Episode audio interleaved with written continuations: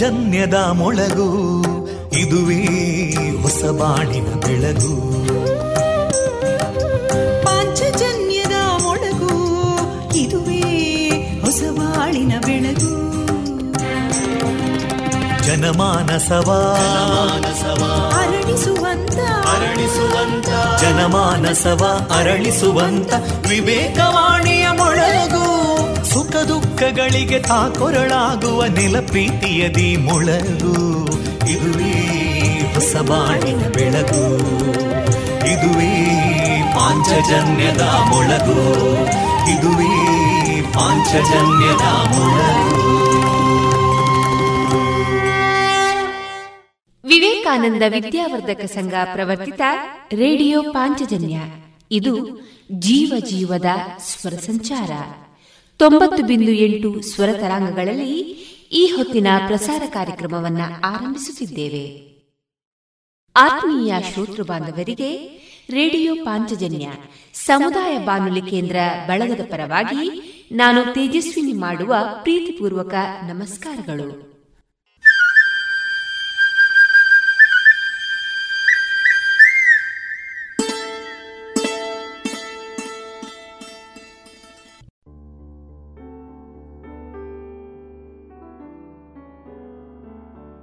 ಆತ್ಮೀಯ ಶ್ರೋತೃ ಬಾಂಧವರೆಲ್ಲರಿಗೂ ನಮಸ್ಕಾರ. ಇಂದು ಶನಿವಾರ ನವೆಂಬರ್ ಆರು. ಈ ದಿನ ಪ್ರಸಾರಗೊಳ್ಳಲಿರುವ ಕಾರ್ಯಕ್ರಮದ ವಿವರ ಇಂತಿದೆ. ಮೊದಲಿಗೆ ಭಕ್ತಿಗೀತೆಗಳು, ಮಾರುಕಟ್ಟೆ ಧಾರಣೆ, ಯೋಗದ ಅವಧಿ, ವಿವೇಕಾನಂದ ಶಿಕ್ಷಕ ಶಿಕ್ಷಣ ಸಂಸ್ಥೆ ಪ್ರಾಂಶುಪಾಲರಾದ ಶ್ರೀಮತಿ ಶೋಭಿತಾ ಸತೀಶ್ ಅವರಿಂದ ದಾನಶೂರ ಕರ್ಣ ಹರಿಕತೆ, ಕೊನೆಯಲ್ಲಿ ಮಧುರ ಗಾನ ಪ್ರಸಾರವಾಗಲಿದೆ.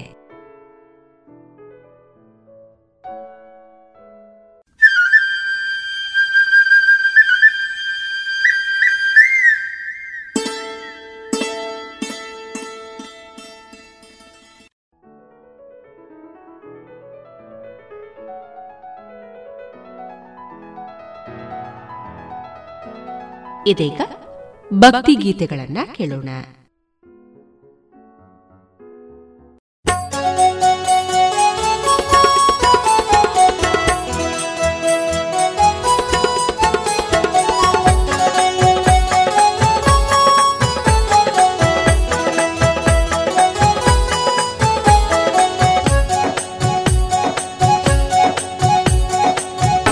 ಶ್ರೀರಾಮಚಂದ್ರನ ನೆನೆದಾಗ ಮನದಲ್ಲಿ, ಶ್ರೀರಾಮಚಂದ್ರನ ನೆನೆದಾಗ ಮನದಲ್ಲಿ ಧನ್ಯ ಭಾವವು ಮೂಡಿ ನಿಂತೆವು, ಧನ್ಯ ಭಾವದಿ ನಾವು ನಿಂತೆವು, ಧನ್ಯ ಭಾವದಿ ನಾವು ನಿಂತೆವು ಓ ದೇವ, ಧನ್ಯ ಭಾವದಿ ನಾವು ನಿಂತೆವು ಓ ದೇವ, ಶ್ರೀರಕ್ಷೆ ನೀಡಪ್ಪ ಶ್ರೀರಾಮ, ಶ್ರೀರಕ್ಷೆ ನೀಡಪ್ಪ ಶ್ರೀರಾಮ. ಶ್ರೀರಾಮಚಂದ್ರನ ನೆನೆದಾಗ ಮನದಲ್ಲಿ, ಶ್ರೀರಾಮಚಂದ್ರನ ನೆನೆದಾಗ ಮನದಲ್ಲಿ ಧನ್ಯ ಭಾವವು ಮೂಡಿ ನಿಂತೆವು, ಧನ್ಯ ಭಾವದಿ ನಾವು ನಿಂತೆವು.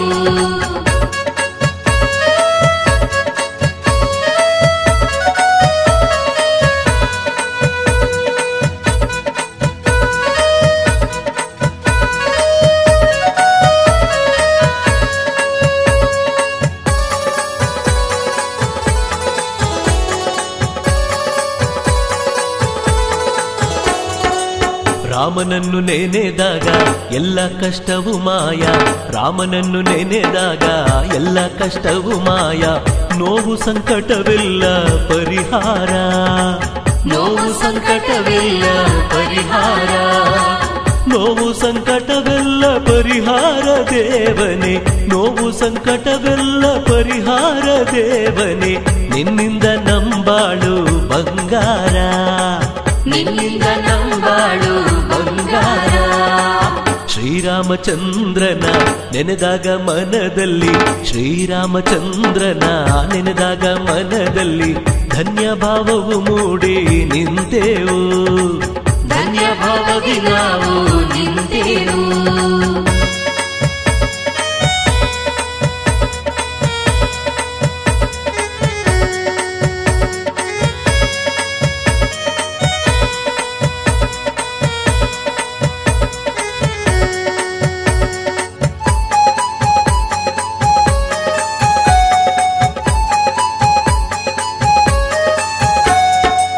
ಹನುಮನ ಭಕುತಿಗೆ ಮೆಚ್ಚಿ ನಿಂತ ಶ್ರೀರಾಮ, ಹನುಮನ ಭಕುತಿಗೆ ಮೆಚ್ಚಿ ನಿಂತ ಶ್ರೀರಾಮ ಅಭಯ ಹಸ್ತವ ನೀಡುವನು, ಅಭಯ ಹಸ್ತವನು ನೀಡುವನು, ಅಭಯ ಹಸ್ತವ ನೀಡುವ ಓ ದೇವ, ಅಭಯ ಹಸ್ತವ ನೀಡುವ ಓ ದೇವ, ಭವಬಂಧನವ ಬಿಡಿಸುವನು, ಭವಬಂಧನವ ಬಿಡಿಸುವನು. ಶ್ರೀರಾಮಚಂದ್ರನ ನೆನೆದಾಗ ಮನದಲ್ಲಿ, ಶ್ರೀರಾಮಚಂದ್ರನ ನೆನೆದಾಗ ಮನದಲ್ಲಿ ಧನ್ಯ ಭಾವವು ಮೂಡಿ ನಿಂತೆವು, ಧನ್ಯ ಭಾವದಿ ನಾವು ನಿಂತೆವು.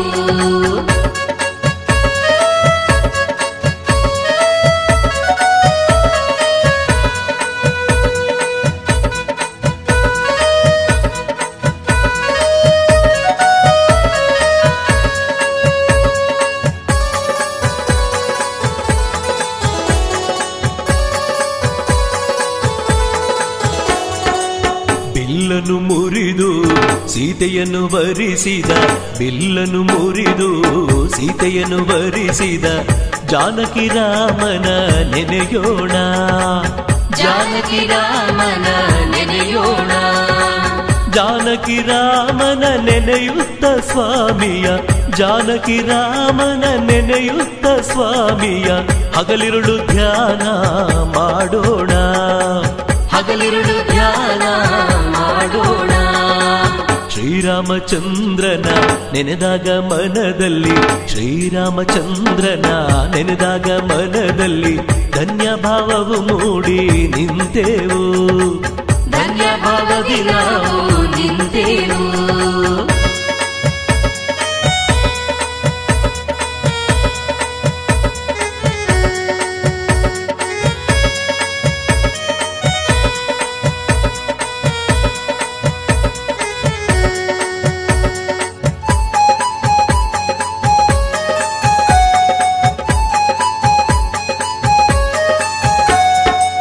ಅಸುರ ದುರ್ಜನರ ಮದಿಸಿದ ಶ್ರೀರಾಮ, ಅಸುರ ದುರ್ಜನರ ಮದಿಸಿದ ಶ್ರೀರಾಮ ಶಿಷ್ಟರ ರಕ್ಷಣೆಗೆ ನೆಲೆ ನಿಂತವನು, ಶಿಷ್ಟರ ರಕ್ಷಣೆಗೆ ನೆಲೆ ನಿಂತವನು, ಶಿಷ್ಟರ ರಕ್ಷಣೆಗೆ ನೆಲೆ ನಿಂತ ದೈವವ, ಶಿಷ್ಟರ ರಕ್ಷಣೆಗೆ ನೆಲೆ ನಿಂತ ದೈವವ ಅನುದಿನ ಭಜನೆಯ ಮಾಡೋಣ, ಅನುದಿನ ಭಜನೆಯ ಮಾಡೋಣ.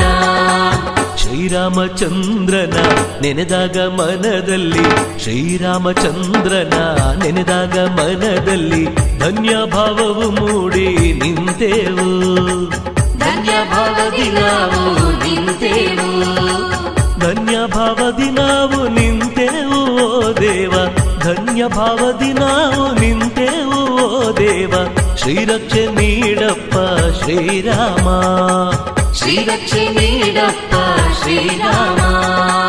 ಶ್ರೀರಾಮಚಂದ್ರನ ನೆನೆದಾಗ ಮನದಲ್ಲಿ, ಶ್ರೀರಾಮಚಂದ್ರನ ನೆನೆದಾಗ ಮನದಲ್ಲಿ ಧನ್ಯ ಭಾವವು ಮೂಡಿ ನಿಂತೆವು, ಧನ್ಯ ಭಾವದಿ ನಾವು ನಿಂತೆವು, ಧನ್ಯ ಭಾವದಿ ನಾವು ನಿಂತೆವು, ಧನ್ಯ ಭಾವದಿ ನಾವು ನಿಂತೆವು.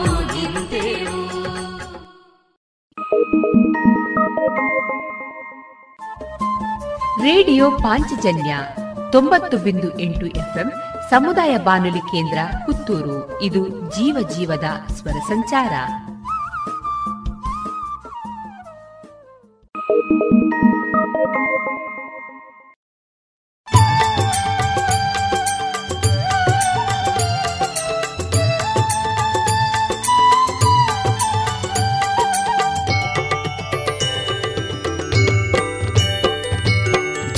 तु हल गणेशा जय जय तु मारुतेशा रामदूत बल भीमा मुख्य प्राण निन्न नाम जय जय जय हनुमा ओम जय जय जय हनुमा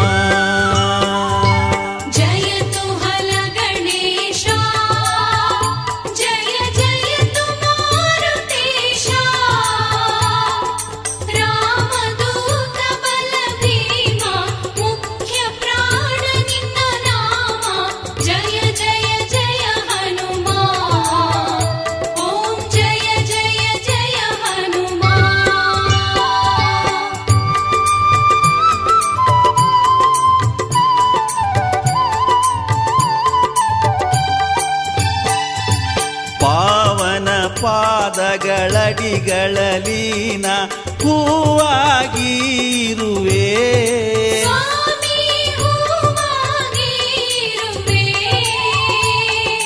ಜೀವನ ಪಾವನಗೊಳಿಸು ನಿನ್ನ ಸೇವೆಗಾಗಿ ಬರುವೆ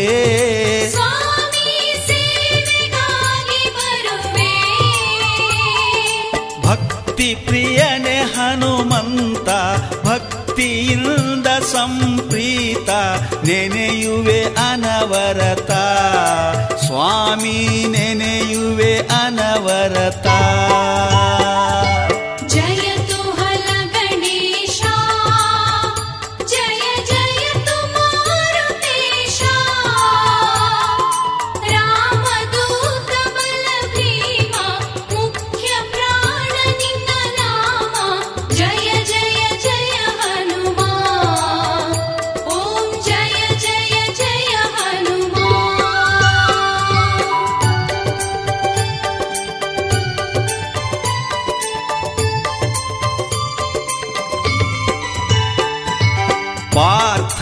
ರಥದ ಪತಾಕೆಯಲ್ಲಿ ಕಂಗೊಳಿಸುವ ಧೀರ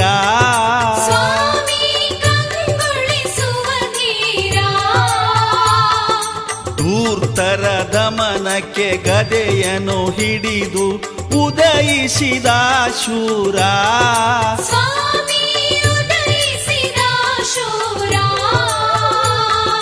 ಸಾಗರ ದಾಟಿದ ವೀರ ಅಸುರ ಸಂಹಾರಿ ಗಂಭೀರ ವಾಯುದೇವ ಕುವರ ಸ್ವಾಮಿ ವಾಯುದೇವ ಕುವರ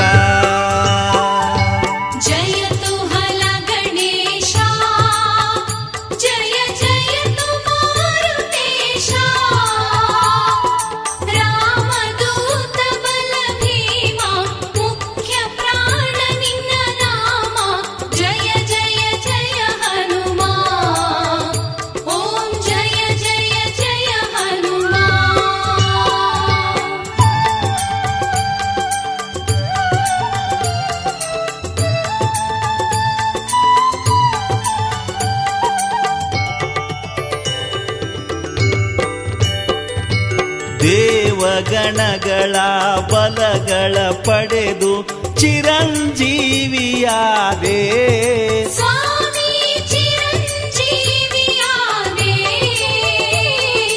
ರಾಮನ ಅನುಜನ ಪ್ರಾಣವನುಳಿಸಲು ಸಂಜೀವಿನಿ ತಂದೆ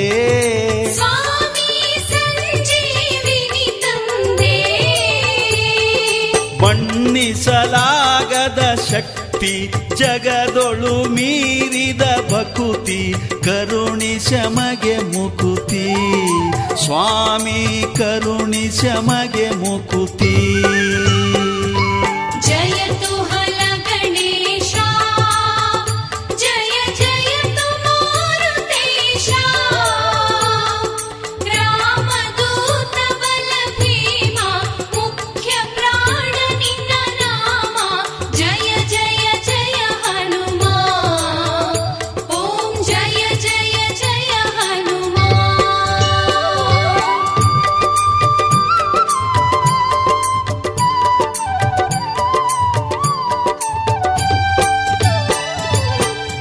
ತಟಗಳಲ್ಲಿ ದಿವ್ಯ ಪ್ರಕಾಶದಿ ಬೆಳಗಿದೆ ನಿನ್ನ ರೂಪ.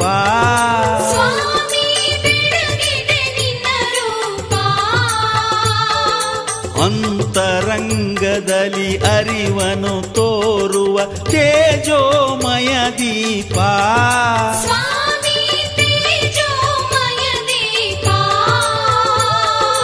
ಅಂಜನಿ ದೇವಿಯ ಪುತ್ರ ರಾಮನಾಮ ನಿನ್ನ ಮಂತ್ರ, ಜಗಕ್ಕೆ ನೀನೆ ಸೂತ್ರ ಸ್ವಾಮಿ, ಜಗಕ್ಕೆ ನೀನೆ ಸೂತ್ರ. ಜಯ ತುಹಲ ಗಣೇಶ, ಜಯ ಜಯ ತು ಮಾರುತೇಶ, ರಾಮದೂತ ಬಲ ಭೀಮ ಮುಖ್ಯ ಪ್ರಾಣ ನಿನ್ನ ನಾಮ, ಜಯ ಜಯ ಜಯ ಹನುಮ, ಓಂ ಜಯ ಜಯ ಜಯ ಹನುಮ.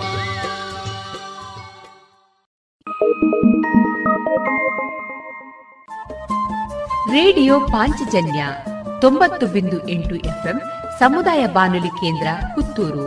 ಇದು ಜೀವ ಜೀವದ ಸ್ವರ ಸಂಚಾರ.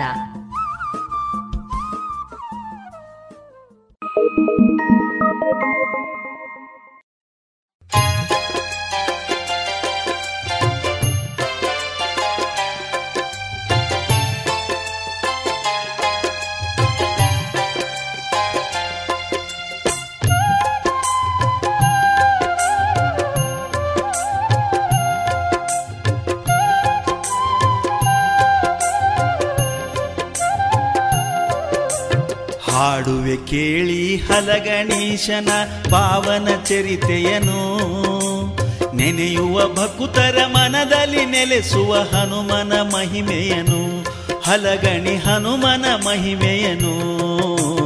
ಹಾಡುವೆ ಕೇಳಿ ಹಲಗಣೇಶನ ಪಾವನ ಚರಿತೆಯನು, ನೆನೆಯುವ ಭಕುತರ ಮನದಲ್ಲಿ ನೆಲೆಸುವ ಹನುಮನ ಮಹಿಮೆಯನು, ಹಲಗಣಿ ಹನುಮನ ಮಹಿಮೆಯನು. ಹಾಡುವೆ ಕೇಳಿ ಹಲಗಣೇಶನ ಪಾವನ ಚರಿತೆಯನು.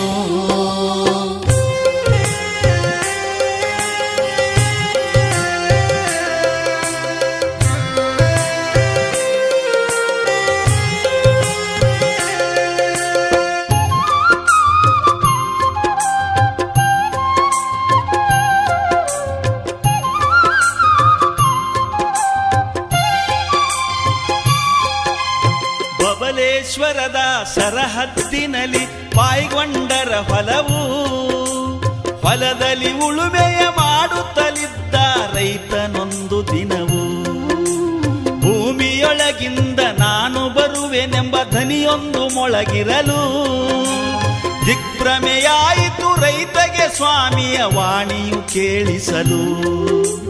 ಗಾಬರಿಗೊಂಡು ಓಡುತ್ತ ಊರಿನ ಹಿರಿಯರ ಬಳಿ ಬಂದ, ಗಾಬರಿಗೊಂಡು ಓಡುತ್ತ ಊರಿನ ಹಿರಿಯರ ಬಳಿ ಬಂದ, ತಾನು ಕೇಳಿದ ದಿವ್ಯವಾಣಿಯನ್ನು ಎಲ್ಲರೆದುರು ನುಡಿದ, ಜನರನ್ನು ಅಲ್ಲಿಗೆ ಕರೆದೊಯ್ದ.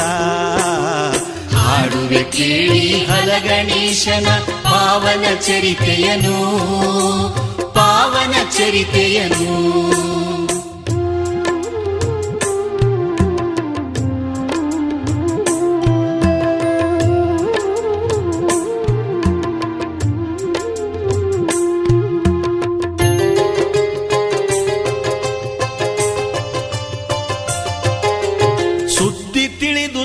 ಹಳ್ಳಿಯ ಜನರು ಹೊಲದಲ್ಲಿ ಸೇರಿದರು, ಯಾರು ಸ್ವಾಮಿನಿ ಹೇಗೆ ಬರುವೆ ಎಂದು ಎಲ್ಲರೂ ಕೇಳಿದರು. ಅಗಸೆಯ ಹುಲ್ಲನ್ನು ಚೆಲ್ಲುತ್ತ ಹೋಗಿರಿ ಅಂದನು ದೇವನು, ಎಲ್ಲಿ ಅಗ್ನಿಯು ಉದ್ಭವಿಸುವುದೋ ಅಲ್ಲಿಯೇ ಇರುವೆನು. ಅಗಸೆಯ ಹುಲ್ಲನ್ನು ಚೆಲ್ಲುತ್ತ ನಡೆಯಲು ಜ್ವಾಲೆ ಪ್ರಜ್ವಲಿಸಿತು, ಅಗಸೆಯ ಹುಲ್ಲನ್ನು ಚೆಲ್ಲುತ್ತ ನಡೆಯಲು ಜ್ವಾಲೆ ಪ್ರಜ್ವಲಿಸಿತು. ಭೂಮಿಯಾಗೆಯಲು ಭವ್ಯ ಮೂರ್ತಿ ಉದ್ಭವವಾಯಿತು, ಭೂಮಿಗೆ ಹೂಮಳೆಯು ಸುರಿಯಿತು. ಹಾಡುವೆ ಕೇಳಿ ಹಲಗಣೇಶನ ಪಾವನ ಚರಿತೆಯನು, ಪಾವನ ಚರಿತೆಯನು.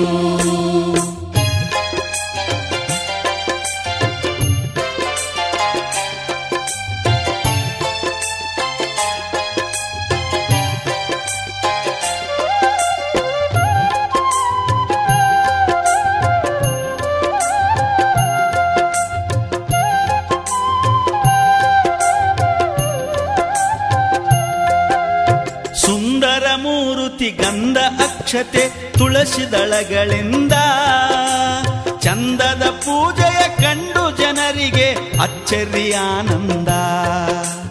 ಎಲ್ಲ ಊರ ಜನ ತಮ್ಮ ಊರಿಗೆ ಮೂರುತಿ ಬೇಕೆಂದು ಗುಂಪಾಗಿ ನಿಂತರು ಮೂರುತಿ ಒಯ್ಯಲು ಚಕ್ಕಡಿಗಳ ತಂದು. ಹಿರಿಯರು ನಿರ್ಣಯಿಸಿ ಚಕ್ಕಡಿ ಮೇಲೆ ಮೂರುತಿ ಇರಿಸಿದರು. ಎತ್ತಿನ ಬಂಡಿಯು ಹೋಗಿ ನಿಂತ ಆ ಸ್ಥಳವೇ ನಿಜವೆಂದರು. ಸ್ವಾಮಿಯು ಈಗ ಇದ್ದ ಸ್ಥಳದಲ್ಲಿ ಬಂಡಿಯು ನಿಂತಿತು, ಭೂಮಿಯು ಪಾವನವಾಯಿತು. ಹಾಡುವೆ ಕೇಳಿ ಹಲಗಣೇಶನ ಪಾವನ ಚರಿತೆಯನು, ಪಾವನ ಚರಿತೆಯನು.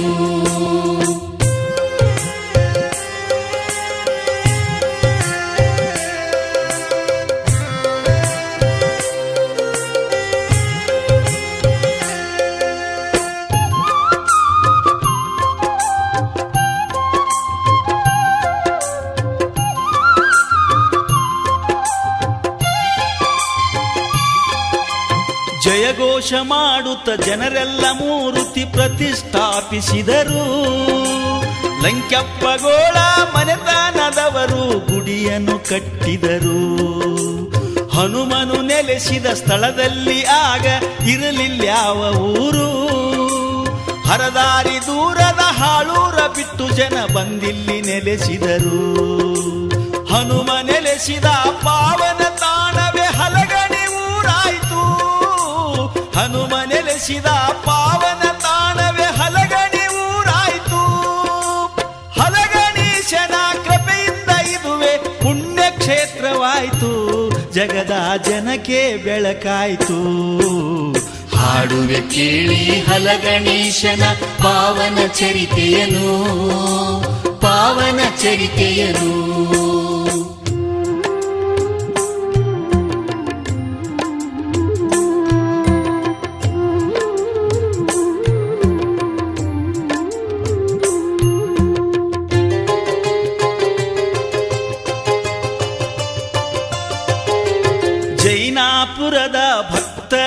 ಶ್ರೀ ಸಿದ್ಧಾರ್ಥ ಎಂಬುವರು ದೇವಸ್ಥಾನಕ್ಕೆ ತೋಟ ಫಲವನ್ನು ಉಂಬಳಿ ನೀಡಿದರು.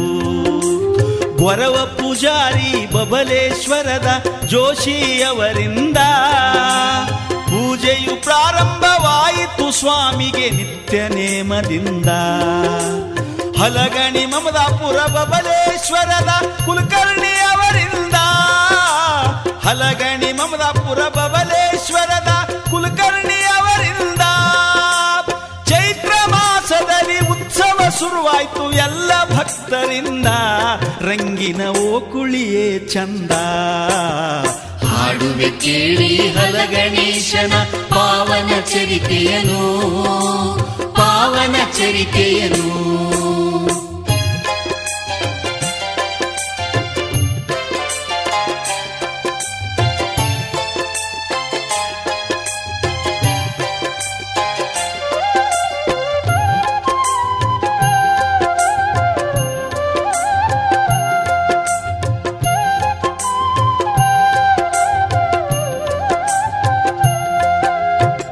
ಕೌವಳೆಂಬ ಪರಮ ಭಕ್ತಳು ಸ್ವಾಮಿ ಸನ್ನಿಧಿಯಲಿ ಹಲಗಣೇಶನ ಸೇವೆಗೈದಳು ನಿರ್ಮಲ ಭಾವದಲ್ಲಿ.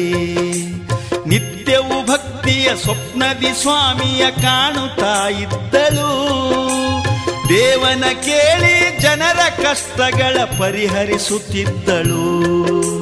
ತ್ರಿವೇಣಿ ಸಂಗಮದಿ ಸ್ನಾನ ಮಾಡಲು ಸಂಕವ್ವ ಬಯಸಿದಳು. ಗುಡಿಯ ಹಿಂಭಾಗದ ಅಗಸ್ತ್ಯ ತೀರ್ಥಕ್ಕೆ ಸ್ವಾಮಿಯು ಕರೆದು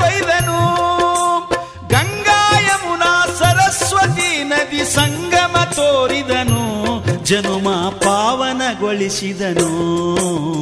ಹಾಡುವೆ ಕೇಳಿ ಹಲಗಣೇಶನ ಪಾವನ ಚರಿತೆಯನು, ಪಾವನ ಚರಿತೆಯನು.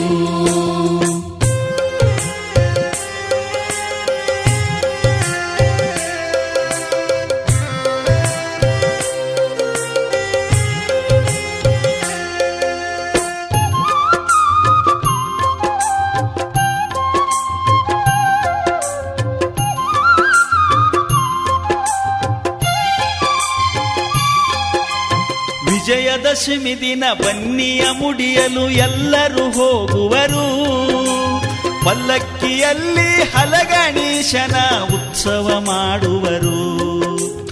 ಐದು ಗಂಟೆಯ ಸೀಮೋಲ್ಲಂಘನ ಸಂಪ್ರದಾಯವನ್ನು ಎಂಟು ಗಂಟೆಗೆಂದು ಸಂಕವ್ವಾಯಿಯ ಸ್ವಪ್ನದಿ ಹೇಳಿದನು. ಐದು ಗಂಟೆಗೆ ತಿರುಮಲೇಶನ ಬ್ರಹ್ಮೋತ್ಸವ ನಡೆಸಿ ಎಂಟು ಗಂಟೆಗೆ ಮರಳಿ ಬರುವೆನು. ರಥೋತ್ಸವ ಮುಗಿಸಿ ವಿಜಯದಶಮಿಯ ಉತ್ಸವದಲ್ಲಿ ಮತ್ತೆ ಕಂಗೊಳಿಸಿ ಉದ್ಧರಿಸುವನೆಲ್ಲರ ಹರಸಿ. ಹಾಡುವೆ ಕೇಳಿ ಹಲಗಣೇಶನ ಪಾವನ ಚರಿತೆಯನು, ಪಾವನ ಚರಿತೆಯನು.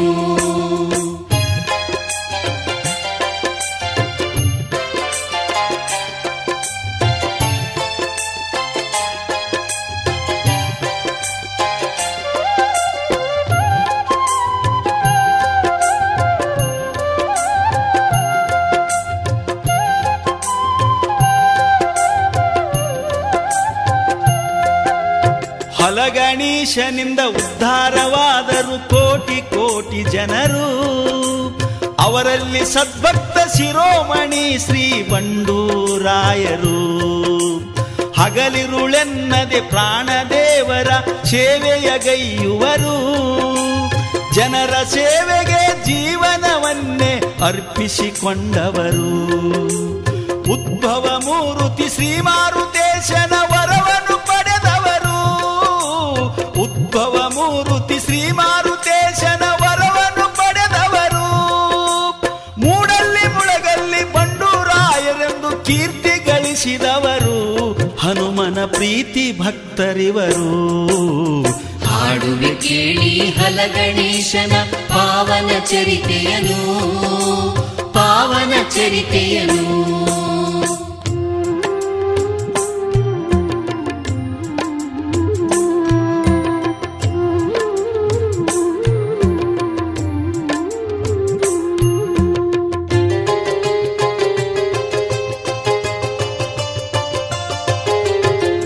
ಗಣೇಶನು ವೈಶಿಷ್ಟ್ಯಪೂರ್ಣ ದೇವನು ಜಗದಲ್ಲಿ, ಎರಡು ಕಣ್ಣುಗಳು ನಿಚ್ಚಳವಾಗಿವೆ ಸ್ವಾಮಿಯ ಮೊಗದಲ್ಲಿ. ಒಂದು ನೋಟ ಉತ್ತರಕ್ಕೆ, ಇನ್ನೊಂದು ದಕ್ಷಿಣ ದಿಕ್ಕಿನಲ್ಲಿ. ಸುಟ್ಟ ಲಂಕೆಯು ಉರಿಯುವ ಪರಿಯನ್ನು ನೋಡುವನು ಅಲ್ಲಿ. ನೋಟ ಒಂದೆಡೆ ಓಟ ಒಂದೆಡೆ ಹಲಗಣೇಶನಲ್ಲಿ. ದಮನಗೈಯನು ದುಷ್ಟ ದೈತ್ಯನು ದಿವ್ಯ ಪಾದದಲ್ಲಿ. ಶರಣು ಎಂದರೆ ಕರುಣೆ ತೋರುವನು ಅಭಯ ಹಸ್ತದಿಂದ, ಜೀವನ ಪಾವನ ಇವನಿಂದ.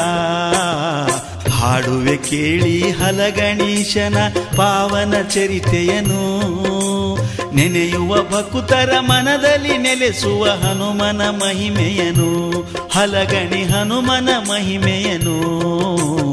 ಹಾಡುವೆ ಕೇಳಿ ಹಲಗಣೇಶನ ಪಾವನ ಚರಿತೆಯನು, ನೆನೆಯುವ ಭಕುತರ ಮನದಲ್ಲಿ ನೆಲೆಸುವ ಹನುಮನ ಮಹಿಮೆಯನು, ಹಲಗಣಿ ಹನುಮನ ಮಹಿಮೆಯನು. ಹಾಡುವೆ ಕೇಳಿ ಹಲಗಣೇಶನ ಪಾವನ ಚರಿತೆಯನು.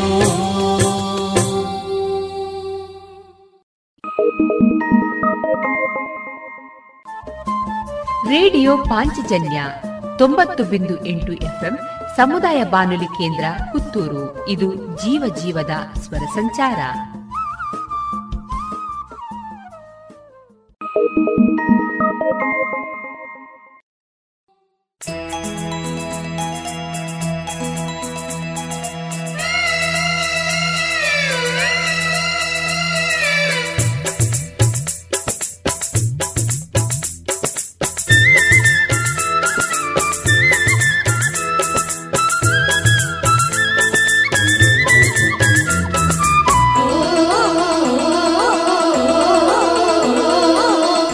ಕಲ್ಯಾಣಕರ್ತ ನಮ್ಮ ಹಲಗಣಿಯ ಹನುಮಪ್ಪ ಜಗದೊಳಗೆ ಬಹುಲೀಲಾ ಮೂರ್ತಿ. ಈ ಮೂರ್ತಿಯು ಮನದಾಗ ತುಂಬೈತಿ ಜಗದಗಲ ಹಬ್ಬೈತಿ ಬಲ ಭೀಮ ಮಹಿಮನ ಕೀರ್ತಿ. ಈ ಕೀರ್ತಿಯು ಬಾಳ ಪವಣೆಯ ನೀಗಿ ಜ್ಞಾನ ಜ್ಯೋತಿಯ ಬೆಳಗಿ ಪ್ರಾಣ ದೇವನ ಲೀಲೆ ಹಾಡುವೆವು. ಬಾಳ ಪವಣೆಯ ನೀಗಿ ಜ್ಞಾನ ಜ್ಯೋತಿಯ ಬೆಳಗಿ ಪ್ರಾಣ ದೇವನ ಲೀಲೆ ಹಾಡುವೆವು. ಕಲ್ಯಾಣ ಕರ್ತ ನಮ್ಮ ಹಲಗಣಿಯ ಹನುಮಪ್ಪ ಜಗದೊಳಗೆ ಬಹುಲೀಲಾ ಮೂರ್ತಿ. ಈ ಮೂರ್ತಿಯು ಮನದಾಗ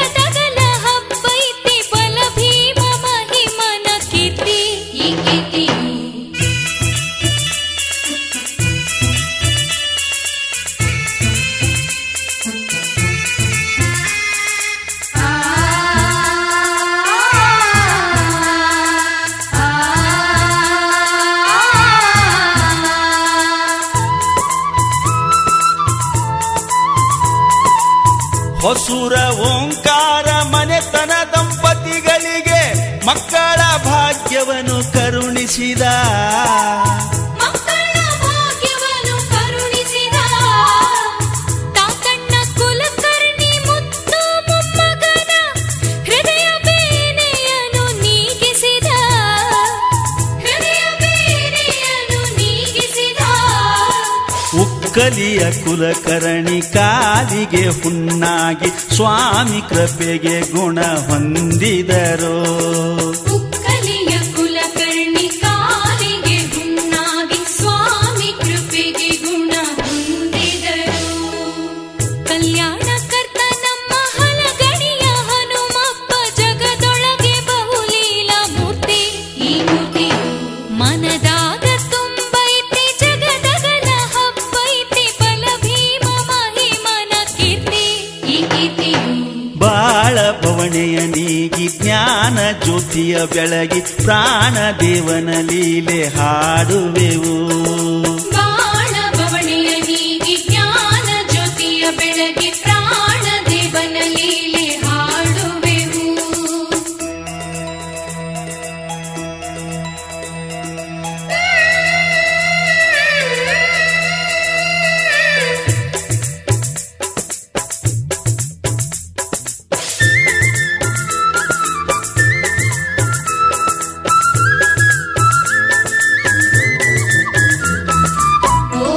ದೇವನ ಲೀಲೆ ಹಾಡುವೆವು.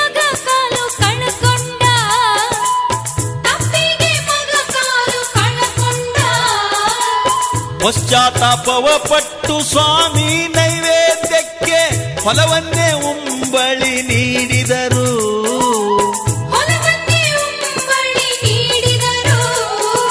ಬಾಲುಗೌಡರ ಕಾಲು ಬೇಗನೆ ಗುಣವಾಗಿ ದೇವ ಮಹಿಮೆ ಕೊಂಡಾಡಿದರು.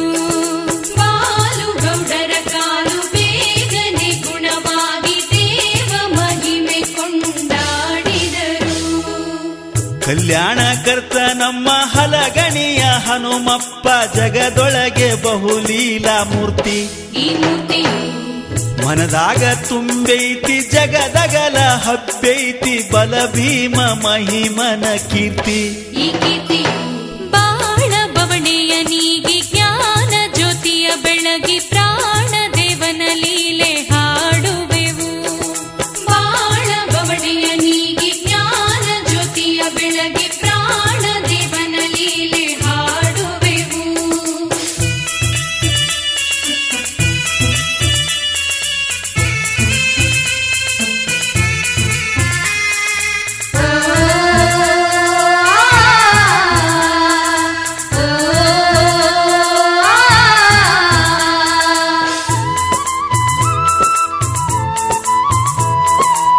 ಬಬಲೇಶ್ವರದ ನಾರಾಯಣ ಜೋಶಿಯವರು ವರುಷ ಸೇವೆಯ ಹರಕೆ ಹೊತ್ತಿದ್ದರು. ವರುಷ ಸೇವೆಯ ಹರಕೆ ಹೊತ್ತಿದ್ದರು. ಮಹಾಮಹಿಮ ದೇವನು ಇವರ ರೂಪವ ತಾಳಿ ಕಚೇರಿಯಲ್ಲಿ ಕೆಲಸ ಮಾಡಿದರು.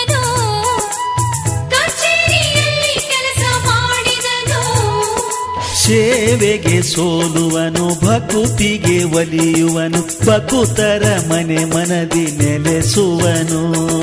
ಸೇವೆಗೆ ಸೋಲುವನು, ಭಕುತಿಗೆ ಒಲಿಯುವನು, ಭಕುತರ ಮನೆ ಮನದಿ ನೆಲೆಸುವನು. ಕಲ್ಯಾಣ ಕರ್ತ ನಮ್ಮ ಹಲಗಣಿಯ ಹನುಮಪ್ಪ, ಜಗದೊಳಗೆ ಬಹುಲೀಲ ಮೂರ್ತಿ ಈ ಮೂರ್ತಿ. ಮನದಾಗ ತುಂಬೈತಿ ಜಗದಗಳ ಹಬ್ಬೈತಿ, ಬಲ ಭೀಮ ಮಹಿಮನ ಕೀರ್ತಿ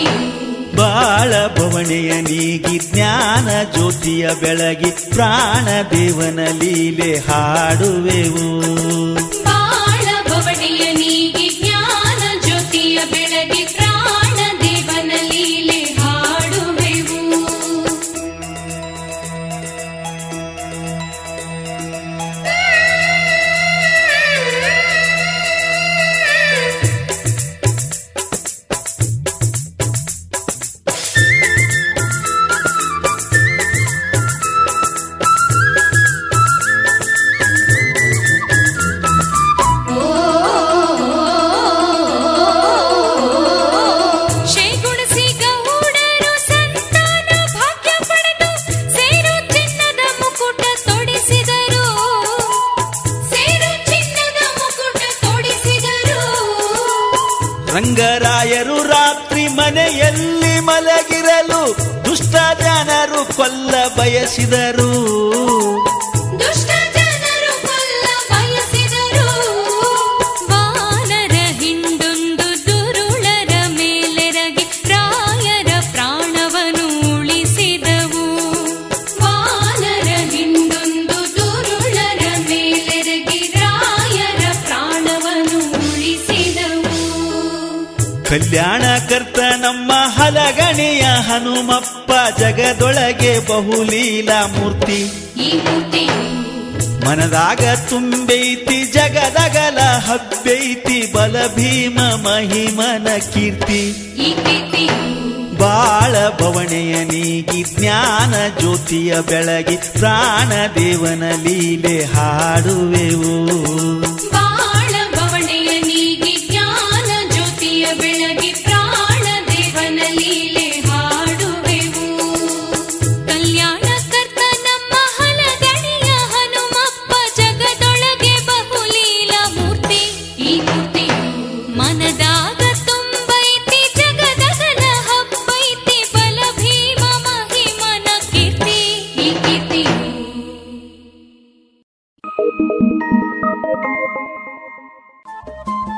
ರೇಡಿಯೋ ಪಾಂಚಜನ್ಯ ತೊಂಬತ್ತು ಬಿಂದು ಎಂಟು ಎಫ್ಎಂ ಸಮುದಾಯ ಬಾನುಲಿ ಕೇಂದ್ರ ಪುತ್ತೂರು.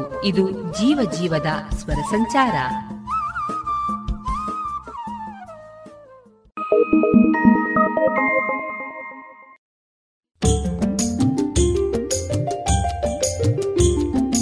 ಜಗದ ಶಕ್ತಿಯೇ ಜಯವೀರ ಹನುಮ, ಬಣ್ಣಿಸಲು ಸಾಧ್ಯವೇ ನಿನ್ನ ಪರಾಕ್ರಮ. ನಿನ್ನ ಸನ್ನಿಧಿಯೇ ಮುಕ್ತಿಧಾಮ, ಯುಗ ಯುಗದಲ್ಲೂ ನೀ ಮಹಾಮಹಿಮ. ಶ್ರೀರಾಮ ನಾಮವೇ ನಿನ್ನಂತರಾತ್ಮ, ನಿನ್ನ ದಿವ್ಯ ನಾಮವೇ ಸಕಲ ಜೀವಾತ್ಮ. ಭೂಗರ್ಭದಿಂದ ಉದ್ಭವಿಸಿದ ಉದ್ಭವ ಮೂರ್ತಿಯೇ, ಸಪ್ತ ಲೋಕಗಳನ್ನು ಸಲುವ ಭವ್ಯ ಶಕ್ತಿಯೇ. ಅಂಜನಿ ಕಂದನೆ ಶ್ರೀರಾಮ ದೂತನೆ, ಹಲಗಣಿ ಪ್ರಾಣೇಶನೇ. ಆನಂದ ಒಂದೇ ನಿನ್ನ ದಿವ್ಯ ನಾಮ ಸ್ಮರಣೆ ತಂದೆ, ವೀರಾಂಜನೇಯ ತಂದೆ ವೀರಾಂಜನೇಯ. ಕೋಟಿ ಜನುಮ ಮಾಡಿದಂತ ತಪಕ್ಕೆ ಸಾಟಿಯೂ ನಿನ್ನ ಜಪವು ಮಾರುತಿರಾಯ.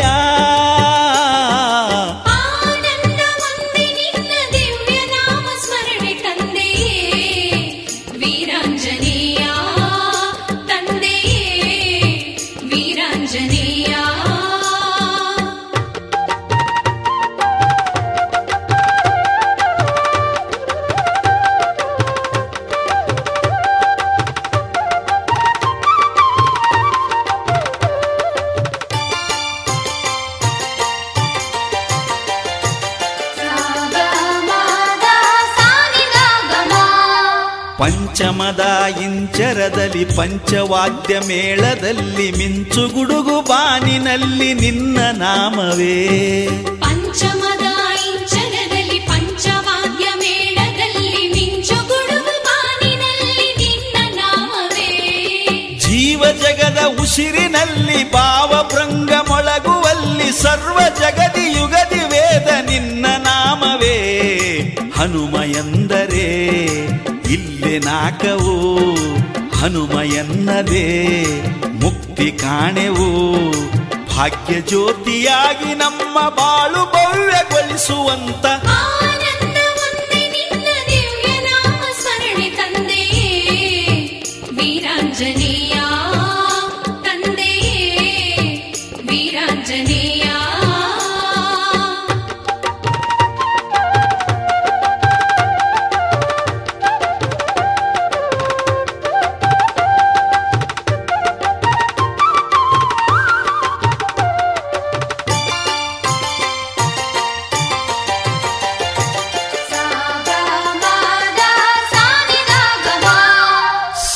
ಶರದಿ ಅಲೆಗಳಲ್ಲಿ ಸಪ್ತಲೋಕ ಕಲೆಗಳಲ್ಲಿ ಸಪ್ತವರ್ಣ ಕಾಂತಿಯಲ್ಲಿ ನಿನ್ನ ಹೆಸರಿದೆ. ಸಪ್ತ ಶರದಿ ಅಲೆಗಳಲ್ಲಿ ಸಪ್ತಲೋಕ ಕಲೆಗಳಲ್ಲಿ ಸಪ್ತವರ್ಣ ಕಾಂತಿಯಲ್ಲಿ ನಿನ್ನ ಹೆಸರಿದೆ. ಸಪ್ತ ಸ್ವರದ ನಾದದಲ್ಲಿ ಸೂಕ್ತ ಮನದ ಆಳದಲ್ಲಿ ದೀಪ್ತಿಯಾಗಿ ನಿನ್ನ ನಾಮ ಒಂದೇ ಬೆಳಗಿದೆ. ನಿನ್ನ ಧ್ಯಾನವೋ ಜಗದ ಪ್ರಾಣವೋ ಹನುಮ ಚರಣವೋ ಮುಕ್ತಿಧಾಮವೋ ಬಂಧ ಮುಕ್ತಗೊಳಿಸುವಂತ ನಂದದ ವೃಂದಾವನದ ಆನಂದ ಒಂದೇ ನಿನ್ನ ದಿವ್ಯ ನಾಮ ಸ್ಮರಣೆ ತಂದೆಯೇ ವೀರಾಂಜನೇಯ, ತಂದೆಯೇ ವೀರಾಂಜನೇಯ. ಕೋಟಿ ಜನುಮ ಮಾಡಿದಂತ ತಪಕ್ಕೆ ಸಾಟಿಯೂ ನಿನ್ನ ಜಪವು ಮಾರುತಿರಾಯ. ಆನಂದವಂತೆ ನಿನ್ನ ದಿವ್ಯ ನಾಮ ಸ್ಮರಣೆ ತಂದೆಯೇ ವೀರಾಂಜನೇಯ, ತಂದೆಯೇ ವೀರಾಂಜನೇಯ, ತಂದೆಯೇ ವೀರಾಂಜನೇಯ, ತಂದೆಯೇ ವೀರಾಂಜನೇಯ, ತಂದೆಯೇ ವೀರಾಂಜನೇಯ.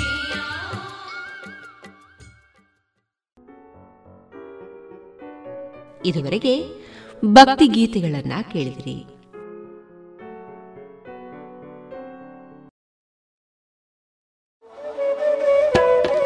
ಕಳೆದ ಇಪ್ಪತ್ತು ವರ್ಷಗಳಿಂದ ಯಶಸ್ವಿಯಾಗಿ ತರಬೇತಿ ನೀಡುತ್ತಿರುವ ಸಂಸ್ಥೆಯಲ್ಲಿ ನೇರವಾಗಿ ಎಸ್ಎಸ್ಎಲ್ಸಿ, ಪಿಯುಸಿ, ಎಲ್ಕೆಜಿ, ಯುಕೆಜಿ ತರಗತಿಯಿಂದ ಪದವಿ ತನಕ ಎಲ್ಲಾ ವಿಷಯಗಳಲ್ಲಿ ತರಬೇತಿ.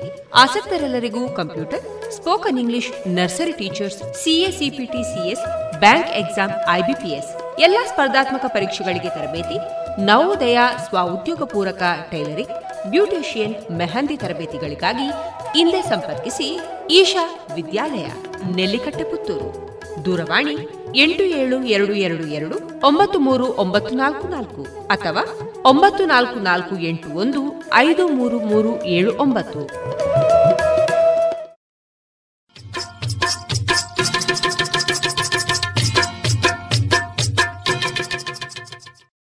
ಮಾರುಕಟ್ಟೆ ಧಾರಣೆ ಇಂತಿದೆ. ಚಾಲಿ ಹೊಸ ಅಡಿಕೆ ಮುನ್ನೂರ ಎಪ್ಪತ್ತೈದರಿಂದ ನಾಲ್ಕುನೂರ ಇಪ್ಪತ್ತ ಐದು, ಹಳೆ ಅಡಿಕೆ ನಾಲ್ಕುನೂರ ಎಪ್ಪತ್ತರಿಂದ ಐನೂರು, ಡಬಲ್ ಚೋಲ್ ನಾಲ್ಕುನೂರ ಎಂಬತ್ತೈದರಿಂದ ಐನೂರ ಹದಿನೈದು, ಹಳೆ ಪಟೋರ ಮುನ್ನೂರ ಎಂಬತ್ತರಿಂದ ನಾಲ್ಕುನೂರ ಮೂವತ್ತು, ಹೊಸ ಪಟೋರ ಮುನ್ನೂರ ಇಪ್ಪತ್ತರಿಂದ ಮುನ್ನೂರ ಎಪ್ಪತ್ತ ಐದು, ಹಳೆ ಉಳ್ಳಿಗಡ್ಡೆ ಇನ್ನೂರ ಐವತ್ತರಿಂದ ಮುನ್ನೂರ ಹದಿನೈದು, ಹೊಸ ಉಳ್ಳಿಗಡ್ಡೆ ನೂರ ಐವತ್ತರಿಂದ ಇನ್ನೂರ ಐವತ್ತು, ಹಳೆ ಕರಿಗೋಟು ಇನ್ನೂರ ಎಪ್ಪತ್ತರಿಂದ ಇನ್ನೂರ ಎಂಬತ್ತೈದು, ಹೊಸ ಕರಿಗೋಟು ಇನ್ನೂರರಿಂದ ಇನ್ನೂರ ಅರವತ್ತೈದು, ಕಾಳುಮೆಣಸು ಮುನ್ನೂರ ಎಂಬತ್ತೈದರಿಂದ ನಾಲ್ಕುನೂರ ಎಂಬತ್ತೈದು, ಒಣಗೊಕ್ಕೋ ನೂರ ನಲವತ್ತರಿಂದ ನೂರ ಎಂಬತ್ತ ಮೂರು, ಹಸಿಕೊಕ್ಕೋ ನಲವತ್ತರಿಂದ ಐವತ್ತು. ರಬ್ಬರ್ ಧಾರಣೆ ಗ್ರೇಡ್ ನೂರ ಎಪ್ಪತ್ತ ನಾಲ್ಕು ರೂಪಾಯಿ, ಲಾಟ್ ನೂರ ಅರವತ್ತ ಎರಡು ರೂಪಾಯಿ, ಸ್ಕ್ರಾಪ್ ನೂರ ಎರಡರಿಂದ ನೂರ ಹತ್ತು ರೂಪಾಯಿ.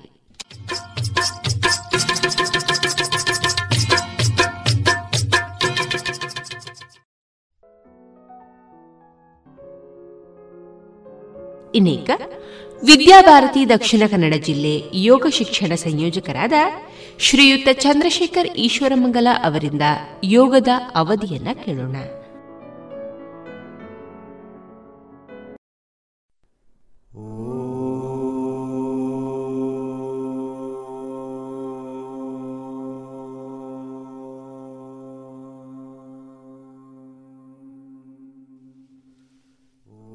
ಎಲ್ಲರಿಗೂ ನಮಸ್ತೆ.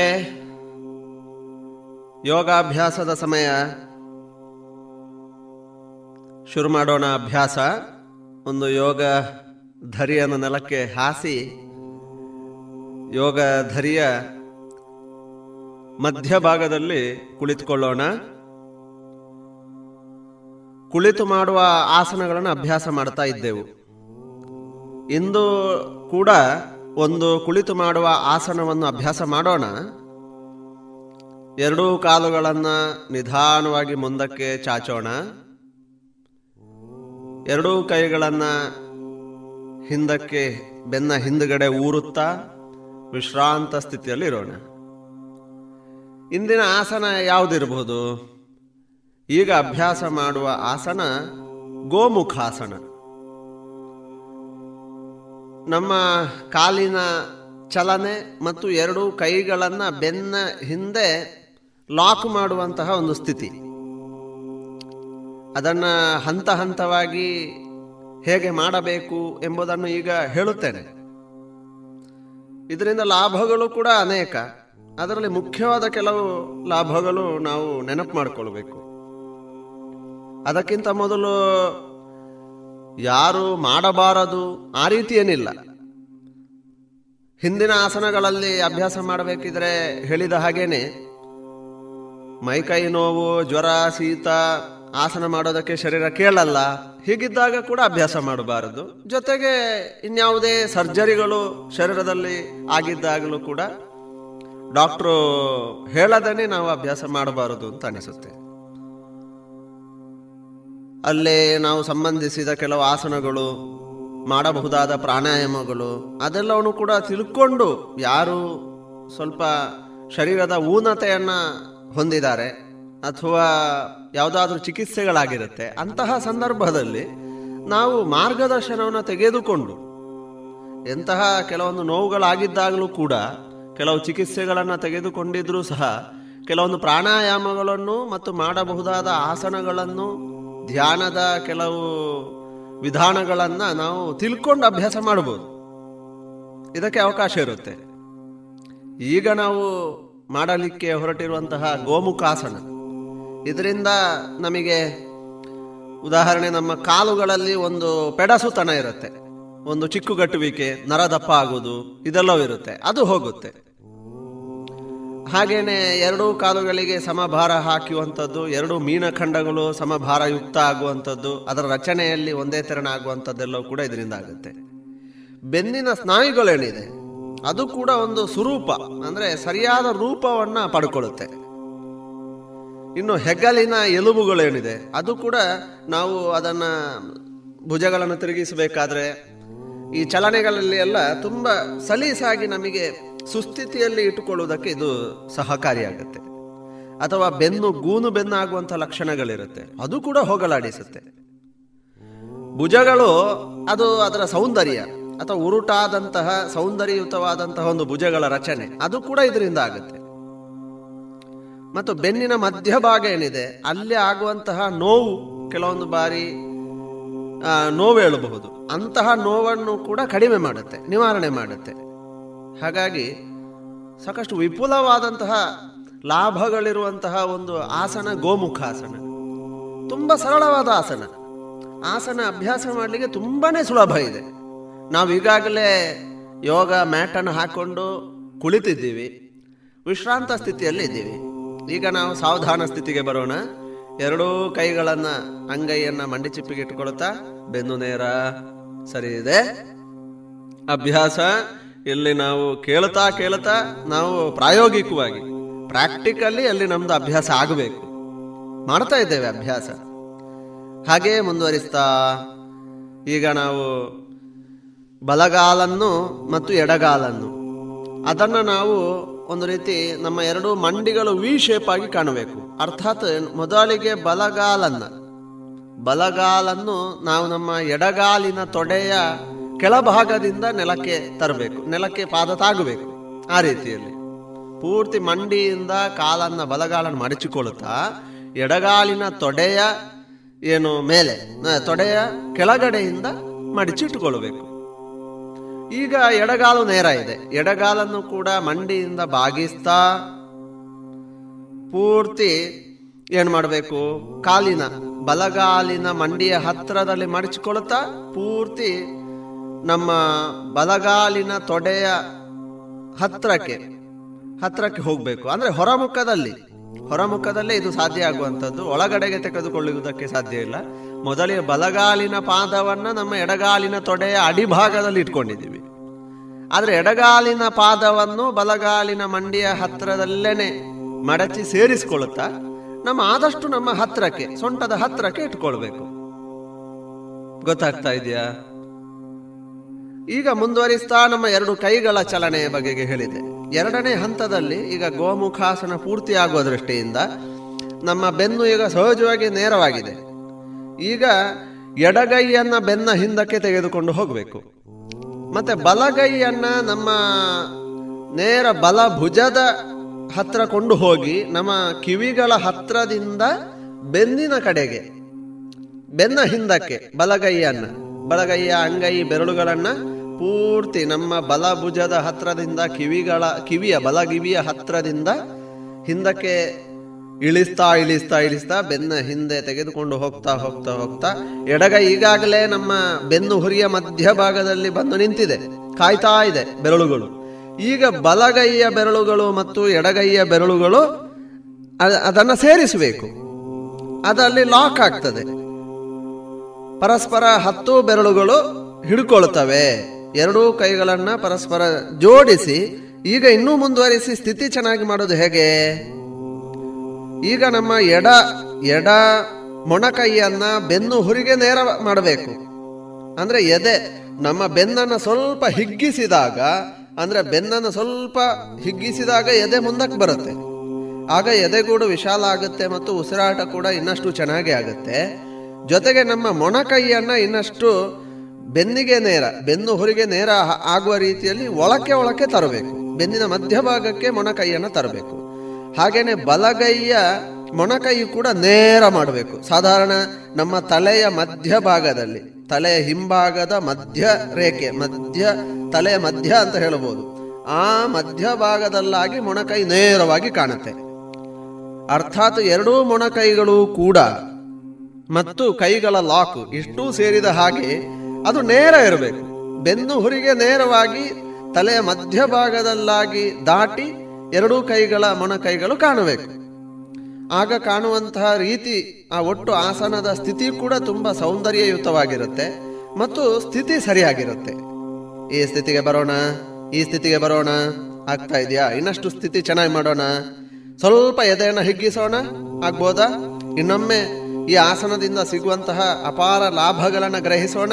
ಸ್ಥಿತಿಯನ್ನು ಚೆನ್ನಾಗಿ ಮಾಡೋಣ. ಚೆನ್ನಾಗಿ ಆಗಿದೆ, ಸರಿ ಇದೆ, ಸರಿ ಇದೆ.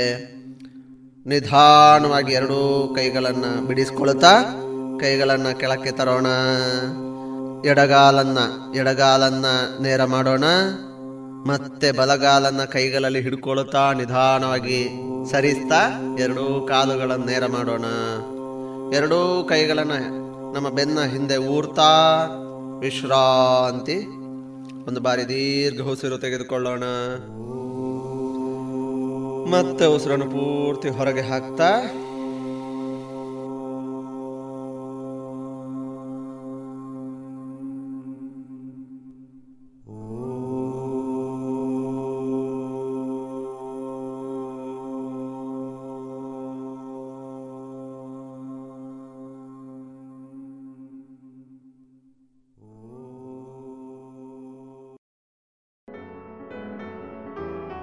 ಇದುವರೆಗೆ ಶ್ರೀಯುತ ಚಂದ್ರಶೇಖರ್ ಈಶ್ವರ ಮಂಗಲ ಅವರಿಂದ ಯೋಗದ ಅವಧಿಯನ್ನು ಕೇಳಿದರೆ. ಇನ್ನು ನಾಳೆ ಸಂಚಿಕೆಯಲ್ಲಿ ಮತ್ತಷ್ಟು ಹೊಸ ಯೋಗದ ಪ್ರಯೋಗದೊಂದಿಗೆ ಮತ್ತೆ ಭೇಟಿಯಾಗೋಣ.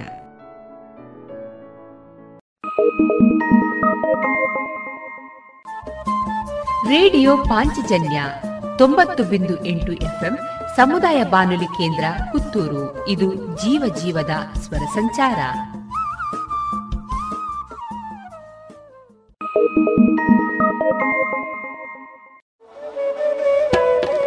ಕಳೆದ ಇಪ್ಪತ್ತು ವರ್ಷಗಳಿಂದ ಯಶಸ್ವಿಯಾಗಿ ತರಬೇತಿ ನೀಡುತ್ತಿರುವ ಸಂಸ್ಥೆಯಲ್ಲಿ ನೇರವಾಗಿ ಎಸ್ಎಸ್ಎಲ್ಸಿ, ಪಿಯುಸಿ, ಎಲ್ಕೆಜಿ, ಯುಕೆಜಿ ತರಗತಿಯಿಂದ ಪದವಿ ತನಕ ಎಲ್ಲಾ ವಿಷಯಗಳಲ್ಲಿ ತರಬೇತಿ. ಆಸಕ್ತರೆಲ್ಲರಿಗೂ computer, spoken English, nursery teachers, CA, CPT, CS, bank exam, IBPS ಎಲ್ಲಾ ಸ್ಪರ್ಧಾತ್ಮಕ ಪರೀಕ್ಷೆಗಳಿಗೆ ತರಬೇತಿ. ನವೋದಯ, ಸ್ವಉದ್ಯೋಗ ಪೂರಕ ಟೈಲರಿಂಗ್, ಬ್ಯೂಟಿಷಿಯನ್, ಮೆಹಂದಿ ತರಬೇತಿಗಳಿಗಾಗಿ ಇಂದೇ ಸಂಪರ್ಕಿಸಿ ಈಶಾ ವಿದ್ಯಾಲಯ, ನೆಲ್ಲಿಕಟ್ಟೆ, ಪುತ್ತೂರು. ದೂರವಾಣಿ ಎಂಟು ಏಳು ಎರಡು ಎರಡು ಎರಡು ಒಂಬತ್ತು ಮೂರು ಒಂಬತ್ತು ನಾಲ್ಕು ನಾಲ್ಕು ಅಥವಾ ಒಂಬತ್ತು ನಾಲ್ಕು ನಾಲ್ಕು ಎಂಟು ಒಂದು ಐದು ಮೂರು ಮೂರು ಏಳು ಒಂಬತ್ತು.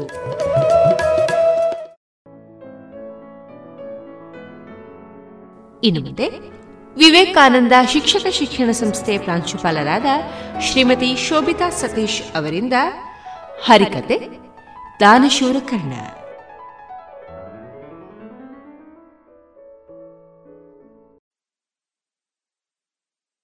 ಸಕಲವೆಲ್ಲವೂ ಹರಿಯ ಸ್ಮರಣೆಯನ್ನು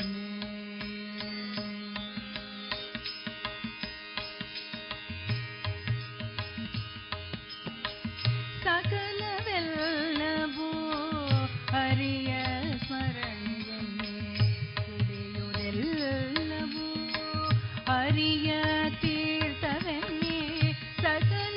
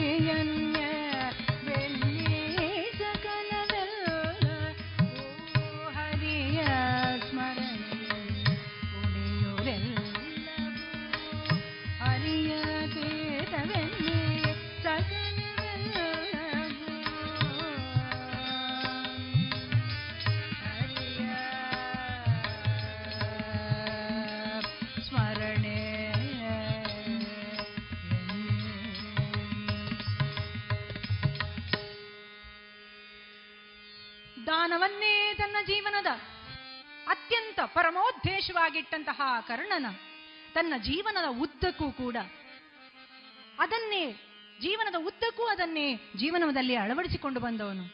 ಭೂಷಣಕ್ಕೆ ಭೂಷಣ ಯಾವುದು ಭೂಷಣ ಅಂತ ಕೇಳಿದ್ರೆ, ಅವನಲ್ಲಿ ಪ್ರಶ್ನೆ ಕೇಳಿದ್ರೆ ದಾನವೇ ಭೂಷಣ ಅಂತ ಹೇಳುವಂತಹ ಮನಸ್ಥಿತಿ ಉಳ್ಳವನು ಆ ಕರ್ಣ. ಅಂತಹ ಕರ್ಣನ ಜೀವನದಲ್ಲಿ ಅನೇಕ ಎಡರು ತೊಡರುಗಳು ಬಂದರೂ ಕೂಡ ದಾನ ಅಂತ ಹೇಳುವಂತಹ ಶ್ರೇಷ್ಠವಾದಂತಹ ತನ್ನ ಗುಣವನ್ನು ಅವನು ಎಲ್ಲಿಯೂ ಸೋಲಿಸಲಿಲ್ಲ. ಮಾತ್ರವಲ್ಲ, ಅವನನ್ನು ಕಷ್ಟದ ಕಾಲದಲ್ಲಿ ತನ್ನನ್ನು ಉದ್ಧರಿಸಿದಂತಹ ಕೌರವೇಶ್ವರನನ್ನು ಎಲ್ಲಿಯೂ ಬಿಟ್ಟು ಹಾಕಲಿಲ್ಲ. ಏನೂ ಇಲ್ಲದಂತಹ ಸಂದರ್ಭದಲ್ಲಿ ಅಂಗರಾಜ್ಯವನ್ನ ಕೊಟ್ಟು ತನ್ನನ್ನು ಸಲಹಿದಂತಹ ಆ ಒಡೆಯನನ್ನು ಕೂಡ ರಾಜ ಪ್ರತ್ಯಕ್ಷ ದೇವತಾ ಅಂತ ಹೇಳಿ ಅವನನ್ನು ಸಲಹಿದವನು ಈ ಕರ್ಣ. ಕರ್ಣನ ವೃತ್ತಾಂತ ಅಂತ ಹೇಳುವಂಥದ್ದು ಬಹಳಷ್ಟು ರೋಚಕವಾದುದು ಮತ್ತು ಬಹಳಷ್ಟು ಆದರ್ಶನೀಯವಾದುದು. ಕುಂತಿ ಭೋಜರಾಜನ ಸಾಕುಮಗಳಾದಂತಹ ಕುಂ ಕುಂತೀದೇವಿಯು ಬಾಲ್ಯದಲ್ಲಿಯೇ ಅನೇಕ ಒಳ್ಳೆಯ ಕೆಲಸಗಳನ್ನು ಮಾಡ್ತಾ ಬರ್ತಾ ಇದ್ರು. ಅತ್ಯಂತ ಸುಂದರವಾಗಿ ಆ ಮಗುವನ್ನು ತಂದೆ ತಾಯಿಗಳು ಸಾಕಿದ್ದಾರೆ. ಅವಳಿಗೆ ಬೇರೆ ಬೇರೆದಾದಂತಹ ಒಳ್ಳೆಯ ಗುಣಗಳು ಯಾವುದು ಅಂತ ಹೇಳಿದರೆ, ಅವಳ ಜೀವನದಲ್ಲಿ ಒಂದಷ್ಟು ಶಿಸ್ತನ್ನು ಪಾಲಿಸಿಕೊಂಡಿದ್ಲು, ಧಾರ್ಮಿಕವಾದಂತಹ ಚಟುವಟಿಕೆಗಳಲ್ಲಿ ಬಹಳಷ್ಟು ಆಸಕ್ತಿಯನ್ನು ಹೊಂದಿದ್ಲು, ಸಾಧು ಸಂತರ ಸೇವೆಯನ್ನು ಮಾಡುವುದು ಅಂತ ಹೇಳಿದರೆ ಅವಳಿಗೆ ಬಹಳಷ್ಟು ಸಂತೋಷದ ವಿಚಾರವಾಗಿತ್ತು. ಸಾಧು ನಾಂ ದರ್ಶನ ಪ್ರಿಯ ಅಂತ ಹೇಳ್ತಾರೆ. ಸಾಧುಗಳ ದರ್ಶನ ಸಾಧುನ ಸಾಧುಗಳ ದರ್ಶನ ಮಾಡಿದರೆ ಅದು ಭಾಗ್ಯ ಅಂತ ಹೇಳ್ತಾರೆ. ಸಾಧುಗಳ ದರ್ಶನವನ್ನು ಮಾಡಿದರೆ ಭಾಗ್ಯವೋ ಅಂತ ಹೇಳುವಂತಹ ಮಾತು ಯಾಕೆಪ್ಪ ಬಂತು ಅಂತ ಹೇಳಿದರೆ, ಕುಂತಿ ಭೋಜರಾಜನ ಆಸ್ಥಾನಕ್ಕೆ ಒಮ್ಮೆ ದೂರ್ವಾಸ ಮುನಿಗಳು ಬರ್ತಾರಂತೆ ಅಂತ ಹೇಳುವಂತಹ ಒಂದು ಸುದ್ದಿ ಬರ್ತದೆ. ದೂರ್ವಾಸ ಮುನಿಗಳು ಅಂತ ಹೇಳುವಂತಹ ಸಂದರ್ಭದಲ್ಲಿ ನಾನು ಚಿಕ್ಕದಿರುವಾಗೆಲ್ಲ ಅಮ್ಮ ಹೇಳ್ತಾ ಇದ್ರು, ಏಯ್ ಎಂಥದ ನಿನ್ನದು, ಹೇಳಿದ ಕೂಡಲೇ ಮೂಗಿನ ಮೇಲೆ ಕೋಪ, ದೂರ್ವಾಸ ಮುನಿಗಳ ಹಾಗೆ ಅಂತ. ನಾನು ಯಾಕೆ ಅಂತ ಹೇಳಿದೆ ಅಂದರೆ, ನಾನು ಚಿಕ್ಕದಿರುವಾಗ ಅಂತ ಹೇಳ್ಬೋದು, ಈಗಿನ ಅಪ್ಪ ಅಮ್ಮ ಹೇಳಲಿಕ್ಕಿಲ್ಲ ಅಂತ ಅಂದ್ಕೊಳ್ತೇನೆ ದೂರ್ವಾಸ ಮುನಿಗಳ ಹೆಸರು. ಆದರೆ ದೂರ್ವಾಸ ಮುನಿಗಳ ಆ ಕೋಪವನ್ನು ಮಾತ್ರ ನಾವು ಹೇಳ್ತಾ ಇದ್ದೇವೆ ವಿನಃ ಅವರಲ್ಲಿರುವಂತಹ ಶ್ರೇಷ್ಠತೆಯನ್ನು ನಾವು ಎಲ್ಲಿಯೂ ಮಕ್ಕಳಿಗೆ ಹೇಳಿಕೊಡೋದಿಲ್ಲ. ಅಂತಹ ಶ್ರೇಷ್ಠರಾದಂತಹ ದೂರ್ವಾಸ ಮುನಿಗಳು ಆ ಸ್ಥಾನಕ್ಕೆ ಬರ್ತಾರೆ ಅಂತ ಆಗಿದೆ. ಸಾಧೂನಾಂ ದರ್ಶನ ಭಾಗ್ಯಂ ಅಂತ ಹೇಳ್ತಾರೆ. ಒಮ್ಮೆ ನಾರದ ಮರ ಮಹರ್ಷಿಗಳಿಗೆ ಒಂದು ಸಂಶಯ ಮೂಡುತ್ತದೆ. ಸಾಧುಗಳ ದರ್ಶನ ಭಾಗ್ಯವಾದರೆ ಸ್ವರ್ಗ ಲಭ್ಯವಾಗ್ತದೆ ಅಂತ ಹೇಳ್ತಾರೆ, ಇನ್ನು ಒಮ್ಮೆ ಪರೀಕ್ಷೆ ಮಾಡಬೇಕಲ್ಲ ಅಂತ ಹೇಳಿ ನಾರದರು ಹೋಗ್ತಾರೆ ಸಂಚಾರಕ್ಕೆ. ಹೋದಂತಹ ಸಂದರ್ಭದಲ್ಲಿ ಮುಂದೆ ಹೋಗ್ತಾ ಇರುವಂತಹ ಸಂದರ್ಭದಲ್ಲಿ ಒಂದು ಹುಳ ಕಾಣಿಸ್ಕೊಳ್ತದೆ. ಆ ಹುಳದ ಹತ್ರ ಕೇಳ್ತಾರೆ, ಸಾಧುಗಳ ದರ್ಶನ ಮಾಡಿದರೆ ಸ್ವರ್ಗ ಪ್ರಾಪ್ತಿಯಾಗುತ್ತದಂತೆ ಅಂತ ಹುಳವನ್ನು ನೋಡಿ ಹೇಳಿದ ಕೂಡಲೇ ಹುಳ ಒಮ್ಮೆ ನಾರದರ ಮುಖ ನೋಡಿ ನೋಡಿತು, ನಾರಾಯಣ ಅಂತ ಹೇಳಿ ಅಲ್ಲೆಗೋ ಟಕ್ಕಂತು. ಈ ನಾರದರಿಗೆ ಆಶ್ಚರ್ಯ ಆಯಿತು, ಛ ನಾನು ಇದ್ರ ಹತ್ರ ಕೇಳಿದೆ ತಪ್ಪಾಯಿತು ಅಂತ. ಸ್ವಲ್ಪ ಮುಂದೆ ಹೋಗ್ತಾರೆ. ಸ್ವಲ್ಪ ಮುಂದೆ ಹೋಗುವಂತಹ ಸಂದರ್ಭದಲ್ಲಿ ಮರದಲ್ಲಿ ಒಂದು ಗಿಳಿ ಕಾಣಿಸ್ತದೆ. ಗಿಳಿ ಸ್ವಚ್ಛಂದವಾಗಿ ಹಾರಿಕೊಂಡು ಅದು ಬಹಳ ಸಂತೋಷವಾಗಿರ್ತದೆ. ಅಂತಹ ಸಂದರ್ಭದಲ್ಲಿ ಗಿಳಿರಾಯನ ಹತ್ರ ಹೋಗಿ ನಾರದರು ಕೇಳ್ತಾರೆ, ಅಯ್ಯ ಗಿಳಿರಾಯ, ಸಾಧುಗಳ ದರ್ಶನದಿಂದ ಸ್ವರ್ಗ ಪ್ರಾಪ್ತಿಯಾಗ್ತದಂತೆ, ಹೌದೇನಪ್ಪ? ಆ ಗಿಳಿ ಕೂಡ ನಾರದರನ್ನು ಒಮ್ಮೆ ದೃಷ್ಟಿಸುತ್ತದೆ, ಕೂಡಲೇ ಗೊಟಕ್ ಅಂತದ್ದು. ಈಗ ಆಯ್ತಲ್ಲ ನಾರದರದು ಪರಿಸ್ಥಿತಿ, ಏನು ಮಾಡೋದಪ್ಪ, ಹೀಗೆ ಸುಂಟ ಅಂತ ಹೇಳಿ ಇನ್ನೂ ಸ್ವಲ್ಪ ಮುಂದೆ ಹೋಗ್ತಾರೆ. ಆಗ ತಾನೇ ಒಂದು ಮನೆಯಲ್ಲಿ ಹಸು ಕರುವನ್ನು ಹಾಕಿತ್ತು. ಇವರಿಗೆ ಒಳಗಿಂದ ಹೆದರಿಕೆ ಆಗ್ತಾ ಉಂಟು. ಹುಳದ ಹತ್ರ ಕೇಳಿ ಆಯಿತು, ಗಿಳಿ ಹತ್ರ ಕೇಳಿ ಆಯಿತು, ಈಗ ಹಸು ಕರು. ಹಸು ಅಂತ ಹೇಳುವಂಥದ್ದು ನಾವೆಲ್ಲ ಪೂಜನೀಯವಾಗಿ ನೋಡುವಂತಹ ಒಂದು ಪ್ರಾಣಿ. ಅಂತಹ ಪ್ರಾಣಿ ಹತ್ರ ಹೋಗಿ ನಾನು ಕೇಳಿದರೆ ಅದು ಕೂಡ ಹೋದರೆ, ಆದರೂ ನನಗೆ ನನ್ನ ಪ್ರಶ್ನೆಗೆ ಉತ್ತರ ಸರಿಯಾಗಿ ಸಿಗಬೇಕು. ಅದಕ್ಕಾಗಿ ನಾರದರು ನೇರವಾಗಿ ಆ ಕರುವಿನ ಹತ್ರ ಹೋಗ್ತಾರೆ. ಕೇಳ್ತಾರೆ, ಅಯ್ಯ ಕರುವೆ, ಸಾಧುಗಳ ದರ್ಶನದಿಂದ ಸ್ವರ್ಗ ಪ್ರಾಪ್ತಿಯಾಗ್ತದಂತೆ, ಹೌದೇನಪ್ಪ? ಆ ಕರು, ಹುಟ್ಟಿದ ಕರು ಹೀಗೊಮ್ಮೆ ನೋಡ್ತದೆ, ಅಲ್ಲಿಯೇ ಗೊಟಕ್ಕಂಥದ್ದು. ನಾರದರು ಇನ್ನೂ ಪಚಿತಿಗೆ ಒಳಗಾಗ್ತಾರೆ. ಇನ್ನೂ ಮುಂದೆ ಹೋದಾಗ ಜೀವನದಲ್ಲಿ ಕೈಂಕರ್ಯವನ್ನೇ, ಅಂದರೆ ನಾನು ತಾನು ಮಾಡುವ ಕೆಲಸವನ್ನೇ ಜೀವನದ ಶ್ರದ್ಧೆಯಾಗಿಟ್ಟುಕೊಂಡ ಒಬ್ಬ ಮನುಷ್ಯ ಸಿಗ್ತಾನೆ. ಇವನಲ್ಲಿ ಕೇಳುದಾ ಬೇಡವಾ, ಕೇಳುದಾ ಬೇಡವಾ ಅಂತ ಒಂದು ಮನಸ್ಸಲ್ಲಿ ಇರ್ತದೆ. ಆದರೂ ನನ್ನ ಪ್ರಶ್ನೆಗೆ ಪರಿಹಾರ ಆಗಬೇಕಲ್ಲ ಅಂತ ಹೇಳಿ ನಾರದರು ಆ ಮನುಷ್ಯನ ಹತ್ರ ಹೋಗ್ತಾರೆ. ಅಯ್ಯಯ್ಯ, ಸಾಧುಗಳ ದರ್ಶನದಿಂದ ಸ್ವರ್ಗ ಪ್ರಾಪ್ತಿಯಾಗ್ತದಂತೆ, ಹೌದೇನಪ್ಪ? ಅವನು ಕೂಡ ಹೀಗೆ ನೋಡಿ ಇನ್ನೇನು ಜೀವ ಬಿಡಬೇಕು ಅಂತ ಹೇಳುವಾಗ ಆ ಪುಣ್ಯಾತ್ಮ ಹೇಳ್ತಾನೆ ನಾರದರಲ್ಲಿ, ಅಯ್ಯ ನಾರದ್ರೆ, ಸಾಧುಗಳ ದರ್ಶನದಿಂದ ಸ್ವರ್ಗ ಪ್ರಾಪ್ತಿಯಾಗ್ತದೆ. ನಾನು ನಿನ್ ನಿಮ್ಮನ್ನು ನೋಡಿದೆ, ಹುಳವಾಗಿದ್ದೆ, ಅಲ್ಲಿ ನಂತರ ಗಿಳಿಯಾದೆ, ಗಿಳಿಯ ನಂತರ ಹಸುವಾದೆ, ಈಗ ನಾನು ಮನುಷ್ಯ ಜನ್ಮ ಪಡೆದಿದ್ದೇನೆ, ಇನ್ನು ನೇರವಾಗಿ ಆ ಪರಮಾತ್ಮನ ಸ್ವರ್ಗಕ್ಕೆ ನಾನು ಸೇರ್ತೇನೆ. ಆದ್ರಿಂದ ಸಾಧುಗಳ ದರ್ಶನದಿಂದ ಸ್ವರ್ಗ ಪ್ರಾಪ್ತಿಯಾಗ್ತದಪ್ಪ ಅಂತ ಅವನ ಸಮಸ್ಯೆ ಪರಿಹಾರ ಆಯಿತು. ಹೀಗೆ ಕುಂತಿದೇವಿಗೆ ಕೂಡ ದೂರ್ವಾಸ ಮುನಿಗಳು ಆಶ್ರಮಕ್ಕೆ ಬರ್ತಾರೆ ಅಂತ ಹೇಳುವಾಗ ಬಹಳ ಸಂತೋಷ. ಎಲ್ಲರೂ ಕೂಡ ಊರಿನಲ್ಲಿರುವಂತಹ ಎಲ್ಲರೂ ಕೂಡ ಊರನ್ನೆಲ್ಲ ತಳಿರು ತೋರಣಗಳಿಂದ ಶೃಂಗಾರ ಮಾಡ್ತಾರೆ. ಆ ಸ್ಥಾನಕ್ಕೆ ಬಂದಂತಹ ಸಂದರ್ಭದಲ್ಲಿ ಗೌರವಾಧಾರ ಗೌರವಾಧಾರಗಳಿಂದ ದುರ್ವಾಸ ಮುನಿಗಳನ್ನ ಆ ಸ್ಥಾನಕ್ಕೆ ಕರ್ಕೊಂಡು ಬರ್ತಾರೆ. ಆಗ ಆ ಸಾಧುಗಳ ಸೇವೆಯನ್ನು ಮಾಡುವವರು ಯಾರು ಅಂತ ಪ್ರಶ್ನೆ ಆಗುತ್ತದೆ. ಕುಂತಿ ದೇವಿಗೆ ಆ ಒಂದು ಪುಟ್ಟ ಬಾಲಕಿಯಾದಂತಹ ಕುಂತಿಗೆ ಆ ಒಂದು ಅವಕಾಶ ಸಿಗ್ತದೆ. ಬಹಳಷ್ಟು ಶ್ರದ್ಧೆಯಿಂದ ಕುಂತಿಯು ಆ ದುರ್ವಾಸ ಮುನಿಗಳ ಎಲ್ಲ ರೀತಿಯ ಸೇವೆಗಳನ್ನು ಪ್ರೀತಿಯಿಂದ ಮಾಡ್ತಾಳೆ, ಭಕ್ತಿಯಿಂದ ಮಾಡ್ತಾಳೆ. ಆ ಅವಳ ಭಕ್ತಿಗೆ ಮೆಚ್ಚಿದಂತಹ ದೂರ್ವಾಸ ಮುನಿಗಳು ಐದು ಮಂತ್ರಗಳನ್ನು ಅವಳಿಗೆ ಬೋಧಿಸ್ತಾರೆ. ಆದ್ರೆ ಹೇಳ್ತಾರೆ, ಇದನ್ನ ನೀನು ಈಗ ಪ್ರಯೋಗ ಮಾಡಬಾರ್ದು, ಅವಶ್ಯಕತೆ ಇದ್ದಾಗ ಮಾತ್ರ ಪ್ರಯೋಗ ಮಾಡು ಅಂತ ಹೇಳುವಂತಹ ಒಂದು ಮಾತನ್ನು ಹೇಳ್ತಾರೆ. ಈಗ ಕುಂತಿದೇವಿಗೆ ಒಂದು ಸಂಕಟ, ಕೊಟ್ಟಿದ್ದಾರೆ ಮಂತ್ರವನ್ನು, ನನಗೆ ಉಪದೇಶಿಸಿದ್ದಾರೆ, ಇದನ್ನು ಪ್ರಯೋಗಿಸದೆ ನೋಡದೆ ಹೇಗೆ ಅಂತ. ನಮ್ಮಲ್ಲಿ ಸಾಮಾನ್ಯವಾಗಿ ಒಂದುಂಟು, ಯಾರಾದರೂ ಕಿವಿ ಹತ್ರ ಬಂದು, ಶೋಭಿತಾ ಅದು ಅದು ಎಂತ ಗೊತ್ತುಂಟು, ಒಂದು ವಿಷಯ ಹೇಳ್ತೇನೆ, ನೀನು ಯಾರಲ್ಲಿ ಹೇಳಬೇಡ ಅಂತ ಹೇಳಿದ ಕೂಡಲೇ ನಮ್ಮ ಕಿವಿಯ ಒಳಗೆ ಅದನ್ನು ಕುರಿಲಿ ಕೊರಲಿಕ್ಕೆ ಮನಸ್ಸಿನೊಳಗೆ ಅದು ಕೊರಿಲಿಕ್ಕೆ ಆರಂಭವಾಗ್ತದೆ. ಹೇಳದಿದ್ರೆ ನಮಗೆ ಸಮಾಧಾನ ಆಗೋದಿಲ್ಲ. ಹಾಗೆ ಇವಳ ಪರಿಸ್ಥಿತಿ, ಒಂದೂರಲ್ಲಿ ಒಬ್ಬ ಕ್ಷೌರಿಕ ಇರ್ತಾನೆ, ಅವನು ರಾಜನನ್ನು ರಾಜನಿಗೆ ಕ್ಷೌರ ಮಾಡುವವ, ಒಂದು ಸ್ವಲ್ಪ ಶ್ರೇಷ್ಠ ಅಂತಲೇ ಅನ್ಕೊಳ್ಳಿ, ರಾಜನಿಗೆ ಕ್ಷೌರ ಮಾಡುವವ. ಕ್ಷೌರಿಕ ಹೋಗ್ತಾನೆ ಮೊದಲ ಬಾರಿಗೆ ಕ್ಷೌರ ಮಾಡಲಿಕ್ಕೆ ಅಂತ ಹೇಳಿ ರಾಜನ ಆಸ್ಥಾನಕ್ಕೆ ಹೋಗ್ತಾನೆ. ರಾಜನ ಆಸ್ಥಾನಕ್ಕೆ ಹೋಗಿ ಅವನು ಸಾಮಾನ್ಯವಾಗಿ ಆ ರಾಜ ಹೇಗೆ ಪೇಟವನ್ನು ಕಟ್ಟಿಕೊಂಡಿರ್ತಾನೆ ಅಂತ ಹೇಳಿದ್ರೆ, ಇದು ಸಂಪೂರ್ಣ ಮುಚ್ಚುವ ಹಾಗೆ ಏನ್ ಮಾಡಿರ್ತಾನೆ, ಪೇಟವನ್ನು ಕಟ್ಟಿಕೊಂಡಿರ್ತಾನೆ. ಕ್ಷೌರ ಮಾಡುವಾಗ ತೆಗಿಬೇಕಲ್ವಾ, ತೆಗಿತಾನೆ. ತೆಗೆದು ನೋಡ್ತಾನೆ ರಾಜನ ಮುಖ, ಇವನಿಗೆ ಗೊಳ್ಳನೆ ನಗು ಬಂದ್ಬಿಡ್ತು. ಏನು ಅಂತೀರಾ, ರಾಜನ ಕಿವಿ ಕತ್ತೆಯ ಕಿವಿಯ ಹಾಗೆ ಉಂಟು, ನಗ್ಲಿಕ್ಕಾಗುದಿಲ್ಲ, ಜೋರು ನಗ್ಲಿಕ್ಕಾಗುದಿಲ್ಲ. ಒಮ್ಮೆ ನಗು ಬಂದದನ್ನ ಸೈರಿಸಿಕೊಂಡು ಸುಮ್ಮನಾಗ್ತಾನೆ. ಇವನು ತಿಂಗಳು ತಿಂಗಳು ತಿಂಗಳು ಕ್ಷೌರ ಮಾಡ್ಲಿಕ್ಕೆ ಹೋಗ್ತಾ ಇರ್ತಾನೆ. ಹೊಟ್ಟೆ ಒಳಗೆ ಸಂಕಟ ಆಗ್ತಾ ಇರ್ತದೆ. ರಾಜನ ಕಿವಿ ಕತ್ತೆ ಕಿವಿ, ಗೊತ್ತಿರುವುದು ನನಗೆ ಮಾತ್ರ, ಇದನ್ನ ನಾನು ಹೇಳದಿದ್ರೆ ಹೇಗೆ, ಏನು ಮಾಡುದಪ್ಪ ಅಂತ ಅವನಿಗೆ ಒಂದು ತಳಮಳ. ಇದಕ್ಕಾಗಿ ಅವನು ಏನ್ ಮಾಡ್ತಾನೆ ಅಂತ ಹೇಳಿದ್ರೆ, ಒಂದು ದಟ್ಟವಾದಂತಹ ಕಾಡಿನ ಮಧ್ಯೆ ಹೋಗಿ, ಒಂದು ಬಿದಿರಿನ ಮಂದೆ ಇರ್ತದೆ, ಅದರ ಮುಂದೆ ಹೋಗಿ ರಾಜನ ಕಿವಿ ಕತ್ತೆ ಕಿವಿ, ರಾಜನ ಕಿವಿ ಕತ್ತೆ ಕಿವಿ, ರಾಜನ ಕಿವಿ ಕತ್ತೆ ಕಿವಿ ಅಂತ ಹೇಳಿ ಬೊಬ್ಬೆ ಹೊಡ್ಕೊಂಡು ಹೇಳಿ, ಹಬ್ಬ ನನಗೆ ಈಗ ಸಮಾಧಾನ ಆಯಿತು ಅಂತ ಹೇಳಿ ಬರ್ತಾನೆ. ಅವನ ಕೆಲಸ ಮುಗಿಯಿತು. ಹೀಗೆ ಇರುವಂತಹ ಸಂದರ್ಭದಲ್ಲಿ ಊರಿನಲ್ಲಿ ಜಾತ್ರೆ ಆಗ್ತದೆ. ನಮಗೆ ಗೊತ್ತುಂಟು, ಜಾತ್ರೆ ಆಗುವಂತಹ ಸಂದರ್ಭದಲ್ಲಿ ಕೊಳಲು ಮಾರುವವರು ಇರ್ತಾರೆ, ಹೀಗೆ ಬೇರೆ ಬೇರೆ ವಸ್ತುಗಳನ್ನು ಮಾರುವವರು ಇರ್ತಾರೆ, ಆಟ ಸಾಮಾನುಗಳನ್ನು ಮಾರುವವರು ಇರ್ತಾರೆ. ಒಬ್ಬ ಕೊಳಲು ಮಾರಬೇಕು ಅಂತ ಯೋಚನೆ ಮಾಡುವವ ಸೀದಾ ದಟ್ ಕಾಡಿನ ಮಧ್ಯೆ ಹೋಗ್ತಾನೆ. ಅಲ್ಲಿ ಬಿದಿರಿನ ಕೋಲನ್ನು ತಗೊಳ್ತಾನೆ, ಒಂದು ಕೊಳಲನ್ನು ತಯಾರು ಮಾಡ್ತಾನೆ, ಒಂದಷ್ಟು ಕೊಳಲನ್ನು ತಯಾರು ಮಾಡ್ತಾನೆ, ಅಲ್ಲಿ ಜಾತ್ರೆಗೆ ಮಾರ್ಲಿಕ್ಕಾಗಿ ಇಡ್ತಾನೆ. ಇಟ್ಟಂತಹ ಸಂದರ್ಭದಲ್ಲಿ ಅಲ್ಲಿದ್ದವರೆಲ್ಲ ತಗೊಳ್ತಾರೆ, ಮಕ್ಕಳೆಲ್ಲ ತುಟಿಗೆ ಅದೇ ಇಟ್ಟ ಕೂಡಲೇ ಅದರಲ್ಲಿ ಬೇರೆ ಯಾವ ಸ್ವರ ಬರುವುದಿಲ್ಲ. ರಾಜನ ಕಿವಿ ಕತ್ತೆ ಕಿವಿ, ರಾಜನ ಕಿವಿ ಕತ್ತೆ ಕಿವಿ ಅಂತ ಬರ್ತದೆ. ಆದ್ರಿಂದ ಮನುಷ್ಯ ಸಹಜವಾದ ಗುಣ, ಅವನು ಏನು ಎಲ್ಲವನ್ನು ಹೊಟ್ಟೆ ಕೆಲವು ವಿಷಯಗಳನ್ನು ಅವನಿಗೆ ಹೊಟ್ಟೆಯಲ್ಲಿ ಇಟ್ಕೊಳ್ಳಿಕ್ಕೆ ಆಗುವುದಿಲ್ಲ. ಹೀಗೆ ಅಂತಹ ಪರಿಸ್ಥಿತಿ ಆಯಿತು ಕುಂತಿಗೂ ಕೂಡ.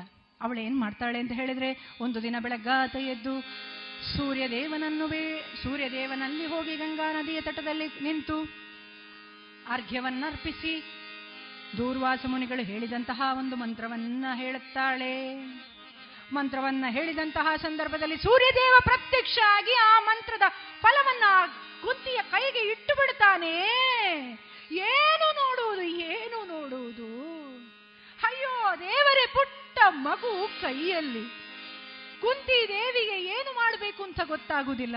ಅಯ್ಯೋ ದೇವರೇ, ಅಯ್ಯೋ ದೇವರೇ, ಏನಾಗಿ ಹೋಯ್ತಪ್ಪ, ಏನಾಗಿ ಹೋಯ್ತಪ್ಪ ನನ್ನ ಪರಿಸ್ಥಿತಿ, ಸೂರ್ಯದೇವ ನನ್ನನ್ನು ಇದರಿಂದ ರಕ್ಷಣೆ ಮಾಡಪ್ಪ, ರಕ್ಷಣೆ ಮಾಡಪ್ಪ, ನಾನು ಇನ್ನೂ ಕನ್ನೆ ಇದ್ದೇನೆ, ಲೋಕಾಪವಾದಗಳಿಗೆ ಹೆದರಿ ನಾನು ಇದನ್ನು ಹೇಗೆ ಸಾಕ್ಲಿಕ್ಕೆ ಸಾಧ್ಯ, ಸೂರ್ಯದೇವನೇ ಇದರಿಂದ ನನ್ನನ್ನು ರಕ್ಷಣೆ ಮಾಡು, ರಕ್ಷಣೆ ಮಾಡು ಎಂದು ಪರಿಪರಿಯಾಗಿ ವಿನ್ನವಿಸಿಕೊಳ್ಳುತ್ತಾಳೆ ಕುಂತಿದೇವಿ.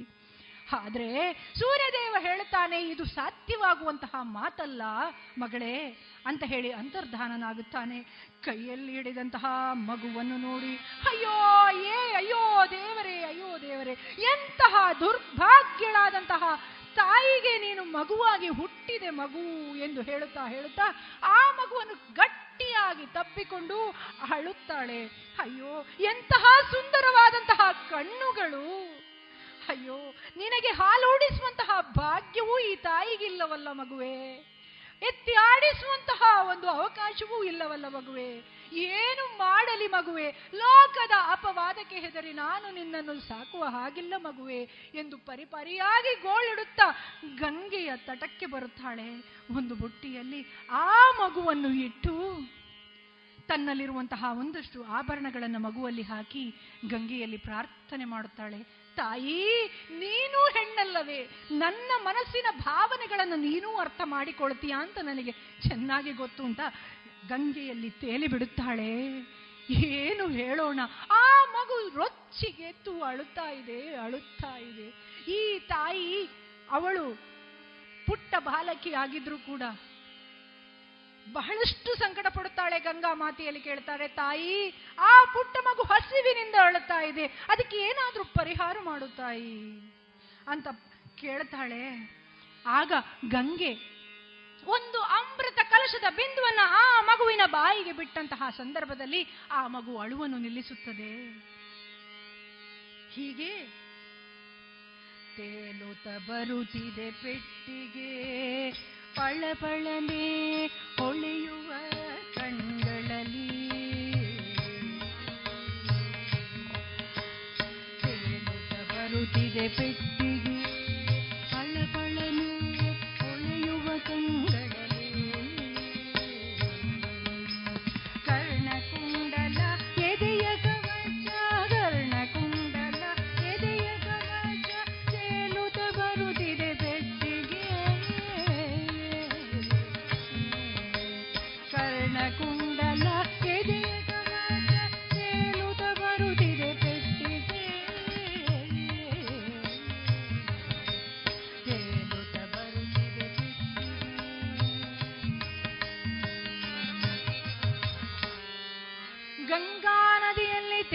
ತೇಲುತ್ತಾ ಅತ್ತ ಇನ್ನೊಂದು ಬದಿಗೆ ಬಂದು ಆ ಬುಟ್ಟಿ ಸೇರುತ್ತದೆ. ಎಂದಿನಂತೆ ನಿತ್ಯದ ಕೆಲಸಗಳನ್ನೆಲ್ಲ ಪೂರೈಸಿಕೊಂಡು ಸೂರ್ಯನಿಗೆ ಅರ್ಘ್ಯವನ್ನು ಕೊಡುವುದಕ್ಕಾಗಿ ರಾಧೇನಾದಂತಹ ಅತಿರಥ ಬರತಾನೆ. ಬಂದಂತಹ ಸಂದರ್ಭದಲ್ಲಿ ಏನು ನೋಡುತ್ತಾನೆ, ಏನು ನೋಡುತ್ತಾ ಇದ್ದೇನೆ ನಾನು, ಏನು ನೋಡುತ್ತಾ ಇದ್ದೇನೆ, ಬುಟ್ಟಿಯಲ್ಲಿ ಒಂದು ಸುಂದರವಾದಂತಹ ಮಗು, ಪಳ ಪಳ ಪಳ ಪಳ ಪಳನೆ ಹೊಳೆಯುವಂತಹ ಕಣ್ಗಳು, ಕಣ್ಣ ಕುಂಡಲ ಇರುವಂತಹ ಆ ಮುದ್ದಾದ ಮಗುವನ್ನ ನೋಡಿ ಒಮ್ಮೆಗೆ ಆಚೆ ಈಚೆ ಎಲ್ಲ ಹುಡುಕ್ತಾನೆ. ನಮಗೆ ದಾರಿಯಲ್ಲಿ ಹೋಗುವಂತಹ ಸಂದರ್ಭದಲ್ಲಿ ಯಾರ್ದಾದ್ರೊಂದು ಪರ್ಸು ಸಿಕ್ಕಿದ್ರೆ ನಾವು ಮೊದಲೇನು ಮಾಡ್ತೇವೆ, ಈಗಿನ ಕೆಲ ಯಾರಾದರೂ ಇರ್ಬೋದು ಪಟ್ಟನೆ ಕಿಸೆಗೆ ಹಾಕೊಳ್ಳುವವರು, ಆದರೆ ಸಾಮಾನ್ಯವಾಗಿ ಏನು ನಡೀತದಪ್ಪ ಅಂತ ಹೇಳಿದ್ರೆ ಆಚೆ ಈಚೆ ನೋಡ್ತೇವೆ, ಯಾರಾದರೂ ಇದ್ದಾರಾ, ಕಳ್ಕೊಂಡವರು ಇದ್ದಾರಾ ಅಂತ. ಇವನು ಹಾಗೆ ಹುಡುಕ್ತಾನೆ, ಎಲ್ಲಿಯೂ ಸಿಗುವುದಿಲ್ಲ. ನೇರವಾಗಿ ಆ ಮಗುವನ್ನ ತಪ್ಪಿಕೊಂಡು ಓಡೋಡಿ ಮಗು ಮನೆಗೆ ಬಂದು ಹೇಳ್ತಾನೆ, ಬಾರೆ ಇಲ್ಲಿ, ನಾನು ನಿನಗಾಗಿ ಏನು ತಂದಿದ್ದೇನೆ ನೋಡು ಅಂತ. ತನ್ನ ಗಂಡನ ಕೈಯಲ್ಲಿ ನೋಡಿದಂತಹ ಮಗುವನ್ನು ನೋಡಿ ಆ ಸಂತೋಷದಿಂದ ಸಂತೋಷಕ್ಕೆ ಪಾರವೇ ಇಲ್ಲ ಅವನ ಹೆಂಡತಿಗೆ. ಹೇಳ್ತಾಳೆ, ಭಗವಂತನನ್ನು ನಾವು ಆರಾಧಿಸಿದ್ದಕ್ಕಾಗಿ ಇಂತಹ ಮಗುವನ್ನು ನಮಗೆ ಕೊಟ್ಟಿದ್ದಾನೆ ಅಂತ ಹೇಳಿ ಆ ಮಗುವನ್ನು ಬಹಳಷ್ಟು ಪ್ರೀತಿಯಿಂದ ಸಾಕಲು ಆರಂಭ ಮಾಡ್ತಾರೆ. ಮಗನಿಗೆ ವಸುಷೇಣ ಎನ್ನುವಂತಹ ನಾಮಕರಣವನ್ನು ಮಾಡ್ತಾರೆ. ಆದರೆ ಕಿವಿಯಲ್ಲಿ ಮಂತ್ರವನ್ನು ಉಚ್ಚರಿಸಿ ಹುಟ್ಟಿದ ಕಾರಣ ಅವನನ್ನು ಕರ್ಣ, ಕರ್ಣಕುಂಡಲವನ್ನು ಧರಿಸಿದವನಾದ ಕಾರಣ ಕರ್ಣ ಕರ್ಣ ಎಂದು ಕರೆಯುತ್ತಾರೆ ಮುಂದಕ್ಕೆ. ಹೀಗೆ ಬೆಳೀತಾ ಇದ್ದಂತಹ ಸಂದರ್ಭದಲ್ಲಿ ಅವನು ತನ್ನ ನಿತ್ಯದ ಬೇರೆ ಬೇರೆ ಮಕ್ಕಳೊಂದಿಗೆ ಆಟ ಆಡುವಂತಹ ಸಂದರ್ಭದಲ್ಲಿ ಎಲ್ಲ ಕೆಲಸಗಳನ್ನು ಅವನು ಉಳಿದವರಿಗಿಂತ ಬೇಗ ಮಾಡ್ತಾರೆ. ಆಗ ಅಲ್ಲಿದ್ದ ಹಿರಿಯರೆಲ್ಲ ಹೇಳುದಂತೆ ಇವನ ಹತ್ರ, ಅಲ್ಲಯ್ಯ ನೀನು ಇವನಿಗೆ ಹುಟ್ಟಿದವನಲ್ಲ, ನೀನು ಬೇರೆ ಯಾರಿಗೋ ಹುಟ್ಟಿದವನಿರಬೇಕು ಅಂತ. ಇವನು ನೇರವಾಗಿ ಬಂದು ಅಪ್ಪನ ಹತ್ರ ಕೇಳ್ತಾನೆ, ಅಪ್ಪ ನಾನು ನಿನಗೆ ಹುಟ್ಟಿದವನಲ್ಲ ಅಂತ ಎಲ್ಲರೂ ಹೇಳ್ತಾ ಇದ್ದಾರೆ, ಏನಪ್ಪ ಅಂತ. ಆಗ ಅಪ್ಪನೂ ಕರ್ಣನ ಜನ್ಮ ವೃತ್ತ, ಕರ್ಣನು ಅವನಿಗೆ ಲಭ್ಯವಾದಂತಹ ರೀತಿಯನ್ನ ಹೇಳ್ತಾನೆ. ಆಗ ಕರ್ಣ ಹೇಳ್ತಾನೆ, ಅಪ್ಪ ನನಗೆ ರಥಿಕನಾಗುವುದಕ್ಕೆ ಇಷ್ಟ ಇಲ್ಲ, ರಥದಲ್ಲಿ ಶಸ್ತ್ರಾಸ್ತ್ರವನ್ನು ಹಿಡಿದುಕೊಂಡು ಹೋಗಬೇಕು ಅಂತ ಆಸೆ ಇದೆಯಪ್ಪ ಅಂತ ಹೇಳ್ತಾನೆ. ಆಗ ತಂದೆ ಹೇಳ್ತಾರೆ, ನೀನು ವಿದ್ಯೆಯನ್ನು ಕಲಿಯಪ್ಪ ಹಾಗಾದ್ರೆ ಅಂತ. ಅದಕ್ಕಾಗಿ ಹಸ್ತಿನಾವತಿಯಲ್ಲಿ ಪಾಂಡವರಿಗೆ ಕೌರವರಿಗೆ ಶಸ್ತ್ರಾಸ್ತ್ರ ವಿದ್ಯೆ ವಿದ್ಯೆಯನ್ನು ಹೇಳಿಕೊಡ್ತಾ ಇದ್ದಂತಹ ದ್ರೋಣಾಚಾರ್ಯರಲ್ಲಿಗೆ ಬರ್ತಾನೆ. ಆಗ ದ್ರೋಣಾಚಾರ್ಯರು ಕೇಳ್ತಾರೆ, ಅಯ್ಯ ನೀನು ಯಾರು, ಯಾವ ಕುಲದವನು ಅಂತ. ಆಗ ಮತ್ತು ಹೇಳ್ತಾನೆ ದ್ರೋಣಾಚಾರ್ಯರು, ನಾನು ಕ್ಷತ್ರಿಯರಿಗೆ ಮಾತ್ರ ಶಸ್ತ್ರಾಸ್ತ್ರ ವಿದ್ಯೆಯನ್ನು ಹೇಳಿಕೊಡುವುದು, ಬೇರೆ ಯಾರಿಗೂ ಹೇಳಿಕೊಡುವುದಿಲ್ಲಪ್ಪ, ಆದ್ರಿಂದ ನೀನು ಇಲ್ಲಿ ಹೋಗಬಹುದು ಅಂತ. ಅಲ್ಲಿಂದ ಬಂದಂತಹ ಕರ್ಣ ಪರಶುರಾಮರ ಆಶ್ರಮ ಆಶ್ರಮದ ಬಾಗಿಲಿಗೆ ಬರ್ತಾನೆ. ಪರಶುರಾಮರು ಇಪ್ಪತ್ತೊಂದು ಬಾರಿ ವಿಶ್ವ ಪ್ರದಕ್ಷಿಣೆಯನ್ನು ಮಾಡಿ ತನ್ನ ತಂದೆಯಾದಂತಹ ಜಮದಗ್ನಿ ಮುನಿಗಳ ಇಚ್ಛೆಯಂತೆ ಕ್ಷತ್ರಿಯ ಕುಲವನ್ನೇ ನಾಶಗೈಯುತ್ತೇನೆಂದು ಹೊರಟವರು. ಹೊರಟ ನಂತರ ಅವರು ಈಗ ಬ್ರಾಹ್ಮಣರಿಗಾಗಿ ಮಾತ್ರ ಒಂದು ಆಶ್ರಮವನ್ನು ಕಟ್ಟಿಕೊಂಡು ವಿದ್ಯಾದಾನವನ್ನು ನೀಡುತ್ತಾ ಇದ್ರು. ಅಂತಹ ಪರಶುರಾಮರ ಆಶ್ರಮದ ಬಾಗಿಲಿಗೆ ಬಂದು ನಿಲ್ತಾನೆ ಈ ಪುಟ್ಟ ಬಾಲಕ. ಬೆಳಗಿನ ಜಾವದ ಒಂದು ನಸುಕಿನಲ್ಲಿ ಈ ಬಾಲಕನನ್ನು ನೋಡಿದಂತಹ ಪರಶುರಾಮರು ಕೇಳ್ತಾರೆ, ಅಯ್ಯ ಬಾಲಕ, ಯಾರಯ್ಯ ನೀನು, ಎಲ್ಲಿಂದ ಬಂದೆ, ಯಾವ ಕಾರಣಕ್ಕಾಗಿ ಬಂದೆ ಅಂತ ಆ ಪುಟ್ಟ ಬಾಲಕನಲ್ಲಿ ಕೇಳ್ತಾನೆ. ಆಗ ಪುಟ್ಟ ಬಾಲಕ ಹೇಳ್ತಾನೆ, ದಾನವ ಕೊಡು ಗುರುವೇ ನನಗೆ ವಿದ್ಯಾ, ದಾನವ ಕೊಡು ಗುರುವೇ, ದಾನವ ಕೊಡು ಗುರುವೇ ನನಗೆ ವಿದ್ಯಾ, ದಾನವ ಕೊಡು ಗುರುವೇ.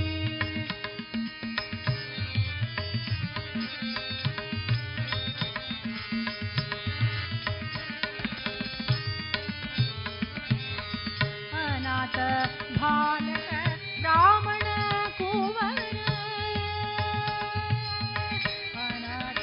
ಬಾಲಕ ಬ್ರಾಹ್ಮಣ ಕುವರ ನಿನ್ನನೆ ನಂಬಿದೆ ಕೊಡು ವಿವರ, ನಿನ್ನನೆ ನಂಬಿದೆ ಕೊಡು ವಿವರ, ದಾನವ ಕೊಡು ಗುರುವೇ ವಿದ್ಯಾ, ದಾನವ ಕೊಡು ಗುರುವೇ.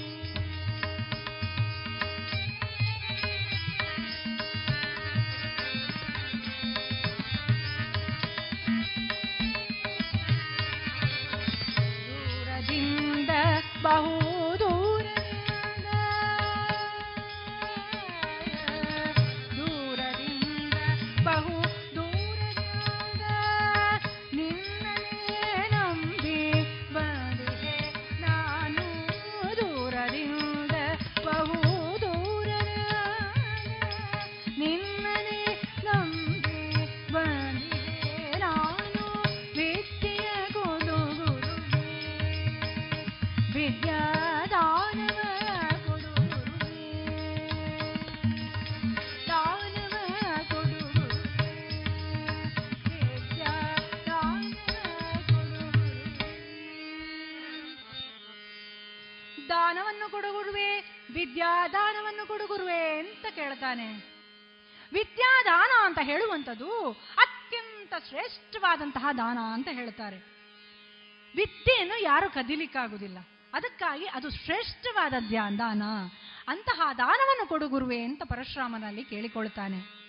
ಆಗ ಪರಶುರಾಮರು ಹೇಳುತ್ತಾರೆ, ನಾನು ವಿದ್ಯೆಯನ್ನು ಬ್ರಾಹ್ಮಣರಿಗೆ ಮಾತ್ರ ಕೊಡುವುದು ಎಂದು ಹೇಳುವಂತಹ ಸಂದರ್ಭದಲ್ಲಿ, ಸ್ವಾಮಿ ನಾನು ಬ್ರಾಹ್ಮಣನೇ, ಬ್ರಾಹ್ಮಣ ಅಂತ ಹೇಳಿದ್ರೆ ಅವನ ಪ್ರಕಾರ ಬ್ರಹ್ಮ ವಿದ್ಯೆಯನ್ನು ಅರಿತವ, ಅಂದ್ರೆ ಎಲ್ಲವೂ ಶು ತನ್ನ ಜೀವನದಲ್ಲಿ ಸಂಸ್ಕಾರಗಳಿಂದ ಶುದ್ಧತೆಯಿಂದ ಜೀವನವನ್ನು ಒಳ್ಳೆಯ ರೀತಿಯಲ್ಲಿ ವೇಯಿಸಿಕೊಂಡವ ಎನ್ನುವಂತಹ ಮನಸ್ಸಿನ ಭಾವನೆ ಇಟ್ಟುಕೊಂಡು ಅವನು ಅವರಲ್ಲಿ ಹೇಳುತ್ತಾನೆ, ಹೌದು ಸ್ವಾಮಿ ನಾನು ಬ್ರಾಹ್ಮಣನೇ, ನನಗೆ ವಿದ್ಯಾದಾನವನ್ನು ಕೊಡಿ, ಬಹುದೂರದಿಂದ ಬಂದಿದ್ದೇನೆ, ನನ್ನನ್ನು ನಿರಾಶೆ ಮಾಡಬೇಡಿ ಅಂತ ಹೇಳಿ ಪರಶುರಾಮರ ಆಶ್ರಮದಲ್ಲಿ ಅವನು ಆಶ್ರಯವನ್ನು ಪಡೆದುಕೊಂಡು ಪರಶುರಾಮರ ಶಿಷ್ಯತ್ವದಲ್ಲಿ ವಿದ್ಯಾಭ್ಯಾಸವನ್ನು ಮಾಡ್ತಾನೆ. ಪರಶುರಾಮರಿಗೆ ಅತ್ಯಂತ ಪ್ರಿಯವಾದ ಶಿಷ್ಯನಾಗುತ್ತಾನೆ. ಏನು ಹೇಳಿಕೊಟ್ಟು ತಟ ತಟ ತಟ ತಟ ತಟನೆ ಕಲಿಯುವಂತಹ ಒಂದು ವಿಶೇಷವಾದ ಶಕ್ತಿ ಆ ಪುಟ್ಟ ಬಾಲಕನಲ್ಲಿ ಕಂಡಂತಹ ಪರಶುರಾಮರು ಕರ್ಣ ಕರ್ಣ ಕರ್ಣ ಕರ್ಣ ಯಾವಾಗ ನೋಡಿದ್ರೂ ಕರ್ಣನ ಹೆಸರುಗಳನ್ನೇ ಹೇಳುತ್ತಾ ಇರುವಷ್ಟು ಪ್ರೀತಿ ಪಾತ್ರರು ಆಗುತ್ತಾನೆ ಕರ್ಣ. ಹೀಗೆ ಒಂದು ದಿನ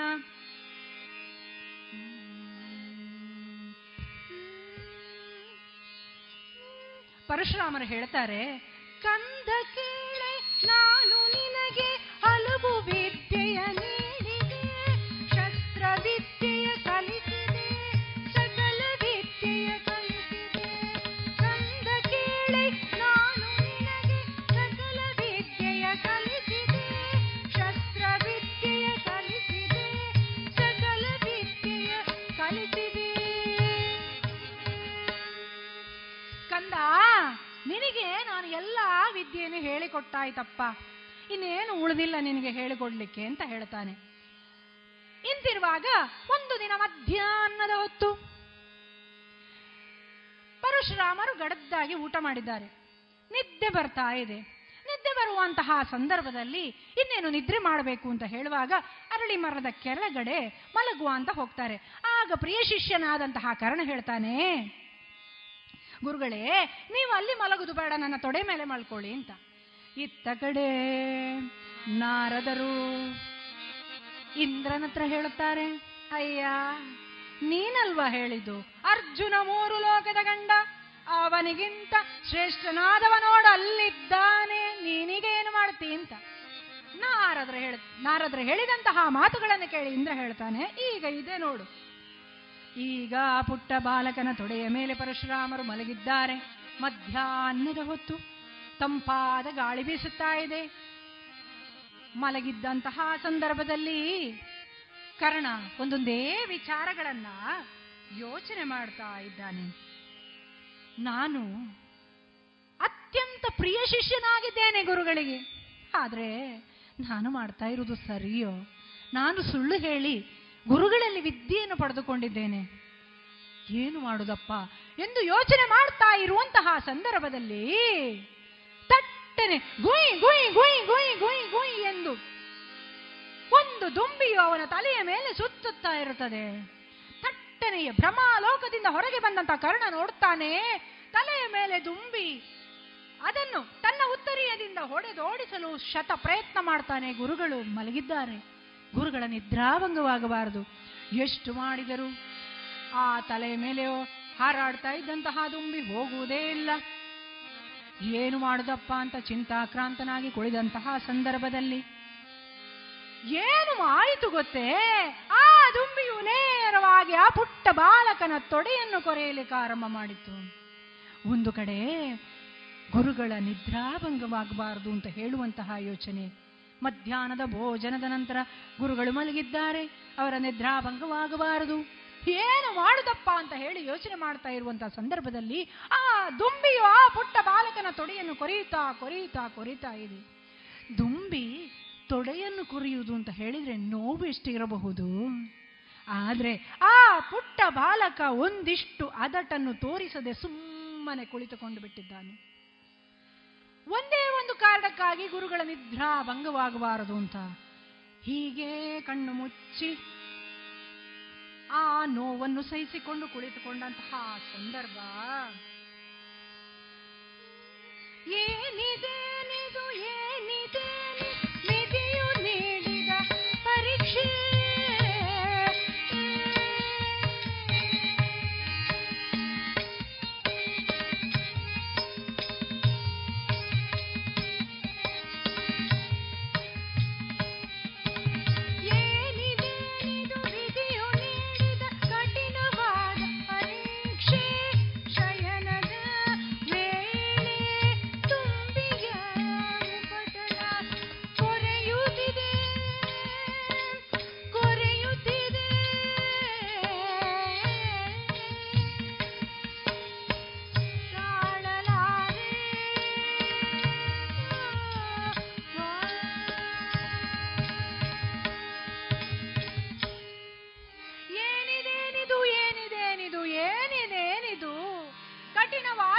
ಪರೀಕ್ಷೆಯನ್ನು ನಾನು ಎದುರಿಸ್ತಾ ಇದ್ದೇನಲ್ಲ.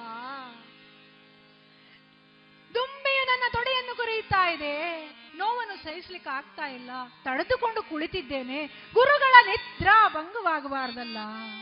ಅಂತಹ ಸಂದರ್ಭದಲ್ಲಿ ಆ ರಕ್ತದ ಓಕುಳಿ ಹರಿದು ಪರಶುರಾಮರಿಗೆ ತಗಲಿ ತಟ್ ಅಂತ ಎದ್ದು ಕುಳಿತುಕೊಳ್ಳುತ್ತಾರೆ. ನೋಡುತ್ತಾರೆ, ಪ್ರಿಯ ಶಿಷ್ಯ ನಾ ತೊಡೆಯಿಂದ ರಕ್ತದ ಓಕುಳಿಯೇ ಹರಿಯುತ್ತಾ ಇದೆ. ಒಮ್ಮೆಲೆ ಗುರುಗಳಿಗೆ ಬಹಳ ಬೇಸರವಾಗ್ತದೆ. ಅಯ್ಯೋ ಅಯ್ಯೋ ಅಯ್ಯೋ, ನನ್ನ ಪ್ರಿಯ ಶಿಷ್ಯನು ಇಂತಹ ಪರಿಸ್ಥಿತಿ ಬಂದೊದಗಿತಲ್ಲ ಅಂತ. ಆದರೆ ಮತ್ತರ ಕ್ಷಣದಲ್ಲಿ ಪರಶುರಾಮರಿಗೆ ಆಶ್ಚರ್ಯವಾಗ್ತದೆ ಆಶ್ಚರ್ಯವಾಗ್ತದೆ ಏನು, ಬ್ರಾಹ್ಮಣರಿಗೆ ಇಂತಹ ಅದಟೆ, ಇಂತಹ ನೋವನ್ನು ಸಹಿಸಿಕೊಳ್ಳುವಂತಹ ಶಕ್ತಿಯೇ ಸಾಧ್ಯವಿಲ್ಲ. ಯಾರೋ ನೀನು, ಯಾವನೋ ನೀನು ಎನ್ನುವಂತಹ ಪ್ರಶ್ನೆಯನ್ನ ಮಾಡುತ್ತಾನೆ.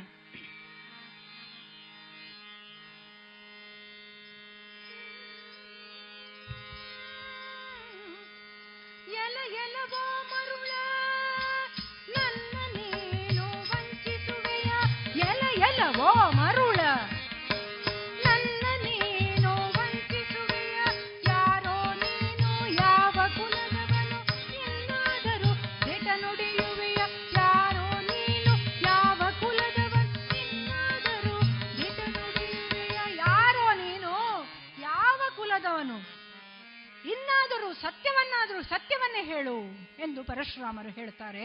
ದಿವ್ಯ ದೃಷ್ಟಿಯಿಂದ ಇವನು ಯಾರು ಅಂತ ತಿಳ್ಕೊಂಡಂತಹ ಸಂದರ್ಭದಲ್ಲಿ ಪರಶುರಾಮರು ಹೇಳ್ತಾರೆ, ಏತಕ್ಕೆ ಸೇಟೆ ನುಡಿದೆ ಬಾಲಕ, ಏತಕ್ಕೆ ವಂಚಿಸಿದೆ, ಏತಕ್ಕೆ ಸೇಟೆ ನುಡಿದೆ ಬಾಲಕ, ಏತಕ್ಕೆ ವಂಚಿಸಿದೆ. ವಿಶ್ವ ಪ್ರದಕ್ಷಿಣೆ ಆಡಿದೆ ನಾನು, ವಿಶ್ವ ಪ್ರದಕ್ಷಿಣೆ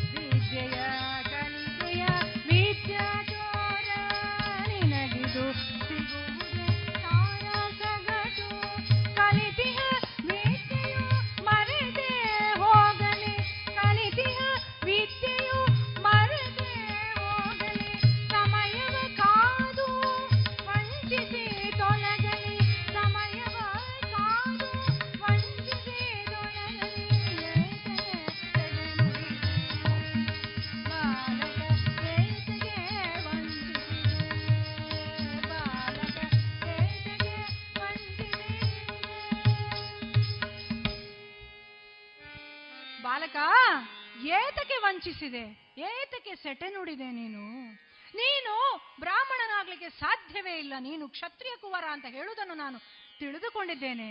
ಕರ್ಣ ಯೋಚನೆ ಮಾಡ್ತಾನೆ. ತನ್ನ ತಂದೆಯ ಆಣತಿಯಂತೆ ಇಪ್ಪತ್ತೊಂದು ಬಾರಿ ವಿಶ್ವ ಪ್ರದಕ್ಷಿಣೆಯನ್ನು ಮಾಡಿ ಕ್ಷತ್ರಿಯ ಕುಲವನ್ನೇ ನಾಶಗೈದಂತಹ ಪರಶುರಾಮರು ನಾನು ಇಂತಹ ತಪ್ಪು ಮಾಡಿದ್ರೆ ಬಿಟ್ಟಾರಿ ಎನ್ನುವಂತಹ ಯೋಚನೆಯಲ್ಲಿರುವಾಗಲೇ ಪರಶುರಾಮರು ಹೇಳ್ತಾರೆ, ನೀನು ಮಾಡಿದಂತಹ ಈ ದೊಡ್ಡ ಅಪರಾಧಕ್ಕಾಗಿ ಇದೋ ನಿನಗೆ ಶಾಪವನ್ನು ಇಳಿತಾ ಇದ್ದೇನೆ. ಆಪತ್ಕಾಲದಲ್ಲಿ ನಿನಗೆ ನಾನು ಕಲಿಸಿದಂತಹ ವಿದ್ಯೆಯು ಫಲಿಸದೇ ಹೋಗಲಿ, ಫಲಿಸದೇ ಹೋಗಲಿ, ಫಲಿಸದೇ ಹೋಗಲಿ. ಅಯ್ಯೋ ಅಯ್ಯೋ, ಎಂತಹ ವಿಧಿಯ ವಿಪರ್ಯಾಸ! ಹುಟ್ಟಿನಿಂದ ನಾನು ಯಾರು ಅಂತ ನನಗೆ ಗೊತ್ತಿಲ್ಲ, ಆದರೆ ಒಂದು ಶಸ್ತ್ರದ ವಿದ್ಯಾಭ್ಯಾಸವನ್ನು ನಾನು ಮಾಡಬೇಕು, ವಿದ್ಯೆಯ ದಾನವನ್ನು ನಾವು ಪಡೆದುಕೊಳ್ಬೇಕು ಅಂತ ಅತ್ಯಂತ ಆಸ್ಥೆಯಿಂದ ಬಂದು ಇಂದು ಇಂತಹ ಪರಿಸ್ಥಿತಿ ಬಂದು ಒದಗಿತಲ್ಲ ಅಂತ ಕೊರಗುತ್ತಾನೆ. ಮಾತ್ರವಲ್ಲ, ಹೋಮಧೇನುವಿನ ಹತ್ಯೆ ಇವನ ಕೈಯಲ್ಲಿ ಆದ ಕಾರಣ ಅಲ್ಲೂ ಒಂದು ಶಾಪ. ಯುದ್ಧ ರಂಗದಲ್ಲಿ ನಿನ್ನ ರಥವು ಹೂತು ಹೋಗಲಿ. ಈ ಎಲ್ಲ ಈ ವಿಧಿಯ ವಿಪರ್ಯಾಸಗಳ ನಡುವೆ ವಿಧಿಯ ನಾಟಕದ ಎದುರು ಪಗಡೆಯ ದಾಳವಾಗುತ್ತಾನೆ ಕರ್ಣ. ಹೀಗೆ ಹಸ್ತಿನಾವತಿಗೆ ಬಂದಂತಹ ಕರ್ಣನಿಗೆ ಪಾಂಡವ ಕೌರವರ ನಡುವೆ ಪಗಡೆಯ ದಾಳವಾಗ್ತಾನೆ ಅಂತ ಹೇಳಿದ್ರೂ ತಪ್ಪಾಗ್ಲಾರ್ದು. ಯಾಕೆ ಅಂತ ಹೇಳಿದ್ರೆ, ಕೌರವ ಕರ್ಣನನ್ನು ಬಹಳ ಪ್ರೀತಿಯಿಂದ ಸ್ವಾಗತಿಸ್ತಾನೆ. ಯಾಕೆ ಅಂತ ಹೇಳಿದ್ರೆ, ಕೌರವನಿಗೆ ಚೆನ್ನಾಗಿ ಗೊತ್ತಿತ್ತು ಪಾಂಡವರಲ್ಲಿ ಕೌರವನಿಗೆ ಸರಿಸಾಟಿಯಾಗಿ ಭೀಮ ಇದ್ದಾನೆ, ಮತ್ತೆ ಧರ್ಮಜನಿಗೆ ಮತ್ತು ನಕುಲ ಸಹದೇವರಿಗೆ ಸರಿಸಾಟಿಯಾಗಿ ತನ್ನ ತೊಂಬತ್ತೊಂಬತ್ತು ಮಂದಿ ಸಹೋದರರಿದ್ದಾರೆ. ಆದರೆ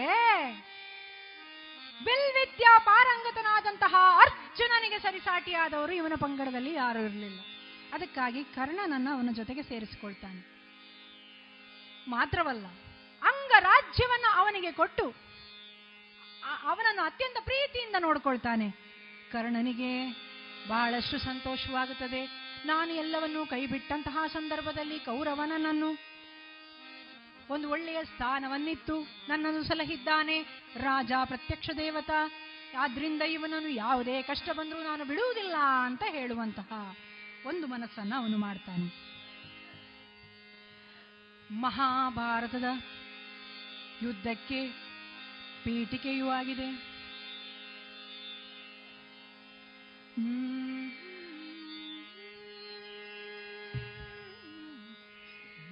ಸಮಯವು ಕಳೆಯಿತು, ಬೆಳೆಯಿತು, ವರುಷವು ಹೊತ್ತಿ ಉರಿಯಿತು ದೇಶವು.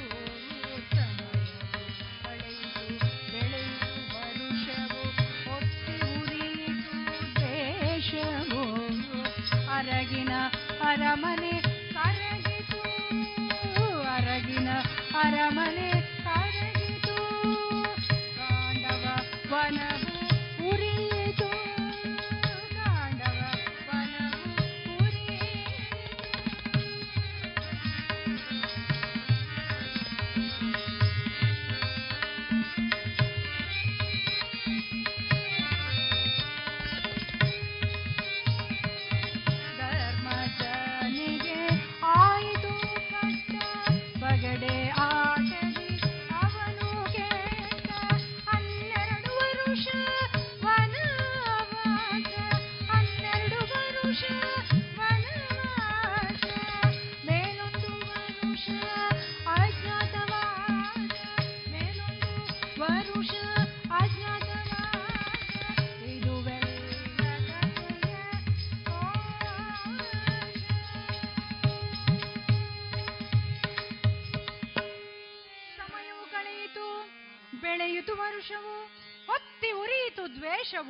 ಅರಗಿನ ಅರಮನೆ ಅರಗಿತು, ಕಾಂಡವವಾದ ದಹನವಾಯಿತು, ಧರ್ಮಜನಿಗೆ ಆಯಿತು ಪಟ್ಟ, ಪಗಡೆ ಆಟದಲ್ಲಿ ಅವನು ಕೆಟ್ಟ. ಹನ್ನೆರಡು ವರ್ಷ ವನವಾಸ, ಒಂದು ವರ್ಷ ಅಜ್ಞಾತವಾಸವನ್ನ ಪೂರೈಸಿ ಬಂದಿದ್ದಾರೆ. ಸಂಧಾನ ಆಗಿದೆ. ಸಂಧಾನಕ್ಕಾಗಿ ಶ್ರೀಕೃಷ್ಣ ಪರಮಾತ್ಮನೇ ಹೋಗಿದ್ದಾನೆ. ಆದ್ರೂ ಏನು ಫಲಕಾರಿಯಾಗಲಿಲ್ಲ. ಭಾರತದ ಯುದ್ಧಕ್ಕೆ ಎಲ್ಲ ಪೂರ್ವ ಪೀಠಿಕೆಯಾಗಿದೆ. ಇತ್ತ ಕಡೆ ಶ್ರೀಕೃಷ್ಣ ಪರಮಾತ್ಮನಿಂದ ತನ್ನ ಹುಟ್ಟಿನ ವೃತ್ತಾಂತವನ್ನು ತಿಳಿದುಕೊಂಡಿದ್ದಾನೆ ಕರ್ಣ. ಅಯ್ಯೋ ವಿಧಿಯೇ, ಎಂತಹ ಪರಿಸ್ಥಿತಿ ನನ್ನದು! ಯಾವಾಗ ತಿಳಿದುಕೊಳ್ಳಬೇಕಾಗಿದ್ದಂತಹ ಸತ್ಯವನ್ನು ನಾನು ಇಂದು ತಿಳಿದುಕೊಳ್ತಾ ಇದ್ದೇನಲ್ಲ. ಯಾಕೆ ನನ್ನ ತಾಯಿ ಯಾಕೆ ಇದನ್ನು ನನ್ನಲ್ಲಿ ಹೇಳಲಿಲ್ಲ? ಲೋಕದ ಅಪವಾದಕ್ಕಾಗಿ ಹೆದರಳಿದಳೆ. ಇರ್ಲಿ, ಭೀಷ್ಮಾಚಾರ್ಯರು ನಾವೆಲ್ಲ ಅತ್ಯಂತ ಶ್ರೇಷ್ಠರು ಅಂತ ಹೇಳುವಂತಹವರು ಕೂಡ ಯಾಕೆ ಬಾಯಿ ಮುಚ್ಚಿಕೊಂಡು ಕುಳಿತುಕೊಂಡ್ರು? ಹೌದು, ಇರಬಹುದು, ಅವರು ರಾಜನು ಏನು ಹೇಳಿದ್ದಾರೋ ಅದನ್ನೇ ಪಾಲನೆ ಮಾಡುವಂತಹ ಶ್ರೇಷ್ಠರು. ಆ ಕಾರಣಕ್ಕಾಗಿ ಇರಬಹುದೋ ಏನು? ಶ್ರೀಕೃಷ್ಣ ಪರಮಾತ್ಮ ಹೇಳಿದ್ದಾನೆ, ಹಸ್ತಿನಾವತಿಯ ರಾಜನನ್ನಾಗಿ ನಿನ್ನನ್ನು ಮಾಡ್ತೇನೆ ಅಂತ. ಛೇ, ಅಂತಹ ಒಂದು ಮಾತನ್ನು ಕೂಡ ನಾನು ಪಾಲಿಸುವುದಿಲ್ಲ. ಅಕಸ್ಮಾತಾಗಿ ನನಗೆ ಎಲ್ಲಿಯಾದರೂ ಹಸ್ತಿನಾವತಿ ಅಧಿಕಾರ ಸಿಕ್ಕಿದ್ರೆ ಅದನ್ನು ನಾನು ಕೌರವನಿಗೆ ಕೊಟ್ಟು ನಾನು ಕಾಡಿಗೆ ಹೋಗ್ತೇನೆ ಎನ್ನುವಂತಹ ಯೋಚನೆಯನ್ನೆಲ್ಲ ಮಾಡ್ತಾನೆ ಕರ್ಣ. ಹ, ಹೀಗಿರುವಂತಹ ಸಂದರ್ಭದಲ್ಲಿ ತನ್ನ ತಾಯಿಯನ್ನು ಭೇಟಿಯಾಗುವಂತಹ ಸಂದರ್ಭ ಸನ್ನಿಹಿತವಾಗಿದೆ ಕರ್ಣನಿಗೆ. ಮನಸ್ಸಿನ ಒಳಗಡೆ ದುಗುಡ, ದುಮ್ಮಾನ, ತಳಮಳ ಏನು ಅಂತ ಗೊತ್ತಾಗುವುದಿಲ್ಲ ಕರ್ಣನಿಗೆ.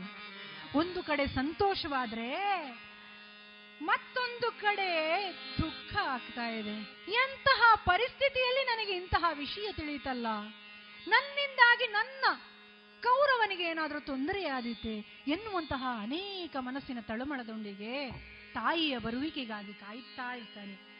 ಏನಿದೇನಿದು ತಪ್ತ ಮನದಲ್ಲಿ ವೀಕ್ಷಿಸೆಂಬುವ ಚಿಂತನೆ, ಏನಿದೇನಿದು ತಪ್ತ ಮನದಲ್ಲಿ ವೀಕ್ಷಿಸೆಂಬುವ ಚಿಂತನೆ, ಹೊಸ ಜಗದ ಪರಿಯನೆ ವೀಕ್ಷಿಸೆಂಬುವ ಚಿಂತನೆ. ಹರುಷವೇನು ಹರುಷವ, ನಡುಕವೇನು ನಡುಕವೇ, ಏನಿದೇನಿದು ಏನಿದೇನಿದು ಅಂತ ದುಃಖ ತಪ್ತನಾಗಿ ಕುಳಿತುಕೊಂಡಿರುವಂತಹ ಸಂದರ್ಭದಲ್ಲಿ ದೂರದಲ್ಲಿ ಅಸ್ಪಷ್ಟವಾದಂತಹ ಒಂದು ಚಿತ್ರಣ ಗೋಚರವಾಗುತ್ತದೆ. ಒಳಗೆ ಸಂಭ್ರಮ, ಒಳಗೆ ತಳಮಳ, ಹತ್ತಿರವಾಗುತ್ತಿದ್ದಂತೆ ತಾಯಿಯ ರೂಪವನ್ನು ನೋಡುತ್ತಾನೆ. ತಾಯಿ ಬಂದಂತಹ ಸಂದರ್ಭದಲ್ಲಿ ತಾಯಿಯ ಪಾದಾರ ಬೆನ್ನಗಳಿಗೆ ನಮಸ್ಕರಿಸಿದಂತಹ ಆ ಕರ್ಣ ನನ್ನ ನೋಡಿದಂತಹ ತಾಯಿ ಕುಂತಿ ಹೇಳ್ತಾಳೆ, ಮಗನೇ ಹೇಗಿದ್ದೀಯಾ ಮಗನೇ ಎನ್ನುವಂತಹ ಸಂದರ್ಭದಲ್ಲಿ ಭಾವುಕನಾದಂತಹ ಕರ್ಣ ಏನೂ ಹೇಳದೇ ಇರುತ್ತಾನೆ. ಹೀಗೆ ಅಂತಹ ಸಂದರ್ಭದಲ್ಲಿ ಇನ್ನೇನು ಮಾತುಕತೆಯಲ್ಲ, ಆದ ನಂತರ ಇನ್ನೇನು ಹೋಗಬೇಕು ಅಂತ ಹೇಳುವಂತಹ ಸಂದರ್ಭದಲ್ಲಿ ಕುಂತಿ ದೇವಿ ಬಂದು ಕರ್ಣನಲ್ಲಿ ಹೇಳ್ತಾಳೆ, ಕರ್ಣ ಮಗನೇ, ನಾನು ಅಂದಿನ ಪರಿಸ್ಥಿತಿಯಲ್ಲಿ ಲೋಕಾಪವಾದಕ್ಕೆ ಹೆದರಿ ನಿನ್ನನ್ನು ಬಿಟ್ಟು ಬಿಡುವಂತಹ ಪರಿಸ್ಥಿತಿ ಬಂತು ಮಗನೇ, ನಿನ್ನಲ್ಲಿ ಪ್ರೀತಿ ಇಲ್ಲದೆ ಅಲ್ಲ ಎನ್ನುವಂತಹ ಮಾತುಗಳನ್ನೆಲ್ಲ ಹೇಳಿ ನನ್ನ ಒಂದು ಮಾತನ್ನು ನಡೆಸಿಕೊಡ್ತೀಯಾ ಮಗುವೆ ಅಂತ ಕೇಳ್ತಾನೆ. ಏನಮ್ಮ ಅದು, ನೀನು ಹೇಳಿದಂತಹ ಮಾತನ್ನು ನಾನು ಯಥಾವತ್ತಾಗಿ ಪಾಲಿಸ್ತೇನೆ ಹೇಳಮ್ಮ ಅಂತ ಹೇಳ್ತಾನೆ. ಮಗುವೇ, ಅರ್ಜುನನನ್ನು ಯುದ್ಧರಂಗದಲ್ಲಿ ನೀನು ಕೊಲ್ಲಬೇಡ. ಅಯ್ಯೋ, ಎಂತಹ ಒಂದು ಪರಿಸ್ಥಿತಿ. ಅಂದು ದ್ರೋಣಾಚಾರ್ಯರ ಆಶ್ರಮದಲ್ಲಿ ಶಸ್ತ್ರಾಸ್ತ್ರ ವಿದ್ಯೆಯನ್ನು ಕಲಿಬೇಕು ಅಂತ ಹೋದಂತಹ ಸಂದರ್ಭದಲ್ಲಿ ಇದೇ ಅರ್ಜುನ ಇವನನ್ನು ಅವಮಾನ ಮಾಡಿದ್ದ. ಆವಾಗ ಕರ್ಣ ಯೋಚನೆ ಮಾಡಿದ್ದ, ಇವನನ್ನು ನಾನು ಒಂದು ದಿನ ಯುದ್ಧರಂಗದಲ್ಲಿ ನೋಡಿಕೊಳ್ಳುತ್ತೇನೆ ಅಂತ. ಆದರೆ ಇಂತಹ ಮಾತನ್ನು ಕೊಟ್ಟಂತಹ ಸಂದರ್ಭದಲ್ಲಿ ಅವನಿಗೆ ಅನಿಸಿತು, ಎಂತಹ ವಿಧಿಯ ವಿಪರ್ಯಾಸ. ಮಗನೇ ಅರ್ಜುನ, ನಾನು ಮಾತ್ರ ಕೊಲ್ಬೇಡ, ಉಳಿದ ಮಕ್ಕಳು ನನ್ನದೆಲ್ಲ ಆತ್ಮಹತ್ಯೆ ಮಾಡ್ಕೊಳ್ಬೇಕಾಗ್ತದೆ ಮಗನೇ, ಆದ್ರಿಂದ ಬಿಟ್ಬಿಡು ಮಗನೇ, ಒಂದು ಮಾತನ್ನು ನನಗೆ ನಡೆಸಿಕೊಡು, ತೊಟ್ಟ ಅಮ್ಮನ್ನು ಮತ್ತೆ ತೊಡಬೇಡ ಅಂತ ಹೇಳ್ತಾಳೆ ಆ ತಾಯಿ. ಅಯ್ಯೋ, ಒಂದು ಕಡೆಯಿಂದ ಗುರುಗಳ ಶಾಪ, ಇನ್ನೊಂದು ಕಡೆಯಿಂದ ಋಷಿಗಳ ಶಾಪ, ಮತ್ತೊಂದೆಡೆ ತಾಯಿಗೆ ಕೊಟ್ಟಂತಹ ಮಾತು, ಎಲ್ಲವನ್ನು ಯೋಚನೆ ಮಾಡ್ತಾ ಇರುವಂತಹ ಸಂದರ್ಭದಲ್ಲಿ ನನ್ನ ಆಪ್ತನಾದಂತಹ ಕೌರವನಿಗೆ ಇದರಿಂದ ತೊಂದರೆ ಆಗಬಾರ್ದು ಅಂತ ಹೇಳುವಂಥದ್ದನ್ನೇ ಯೋಚನೆ ಮಾಡ್ತಾ ಇರ್ತಾನೆ. ಹೀಗೆ ಭಾರತದ ಯುದ್ಧಕ್ಕೆ ಬೇಕಾದಂತಹ ಎಲ್ಲ, ಕುರುಕ್ಷೇತ್ರದ ಯುದ್ಧಕ್ಕೆ ಬೇಕಾದಂತಹ ಎಲ್ಲ ವ್ಯವಸ್ಥೆಗಳು ನಡೆಯುತ್ತದೆ. ಕೌರವರ ಪಾಳೆಯದಲ್ಲಿ ಭೀಷ್ಮಾಚಾರ್ಯರನ್ನ ಸೇನಾಧಿಪತಿಯನ್ನಾಗಿ ಮಾಡ್ತಾರೆ.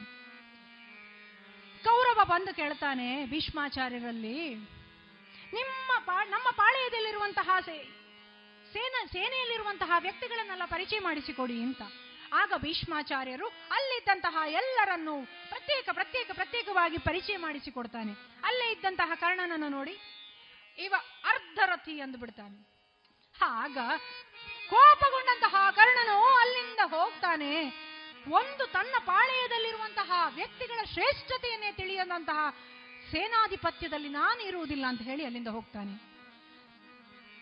ಮತ್ತೆ ಬಂದು ಯೋಚನೆ ಮಾಡ್ತಾನೆ ಕರ್ಣ, ಅವರು ಹೇಳಿದ್ರಲ್ಲಿ ತಪ್ಪಾದ್ರೂ ಏನು? ಒಂದು ಕಡೆ ಗುರುಗಳ ಶಾಪ, ಮತ್ತೊಂದೆಡೆ ಋಷಿಗಳ ಶಾಪ, ತಾಯಿಗೆ ಕೊಟ್ಟಂತಹ ಮಾತು, ಇದುವರೆಗೆ ನಾನು ಯಾರು ಅಂತಲೇ ಗೊತ್ತಿಲ್ಲದಂತಹ ವಿಷಯ. ಇದೆಲ್ಲ ನೋಡುವಾಗ ನಾನು ಅರ್ಧರತಿ ಅಲ್ಲದಿನ್ನೇನು? ಭೀಷ್ಮಾಚಾರ್ಯರಲ್ಲಿ ಹೋಗಿ ಕ್ಷಮೆಯನ್ನಾಚಿಸ್ತಾನೆ.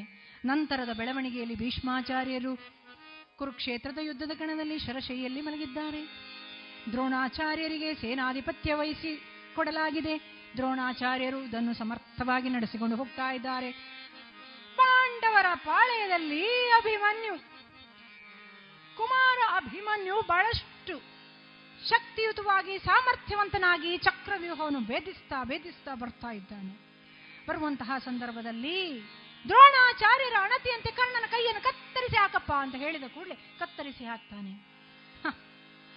ಹೀಗೆ ದ್ರೋಣಾಚಾರ್ಯರ ಸೇನಾಪತ್ಯ ಸೇನಾಧಿಪತ್ಯದ ನಂತರ ಹದಿನೇಳನೆಯ ದಿನ ಕುರುಕ್ಷೇತ್ರ ಯುದ್ಧದ್ದು, ಕರ್ಣನ ಎರಡನೆಯ ಸೇನಾಪತಿ ಸೇನಾಧಿಪತ್ಯದ ದಿನ.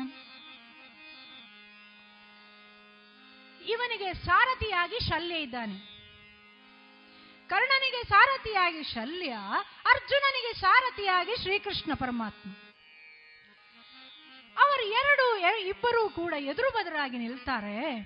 ಎದುರು ಬಾದುರಾಗಿ ನಿಂತಹ ಸಂದರ್ಭದಲ್ಲಿ ಕರ್ಣ ನೋಡುತ್ತಾನೆ ಶ್ರೀಕೃಷ್ಣ ಪರಮಾತ್ಮನ ಜೊತೆಗೆ ಅರ್ಜುನ ನಿಂತಹ ಒಂದು ಸಂದರ್ಭ.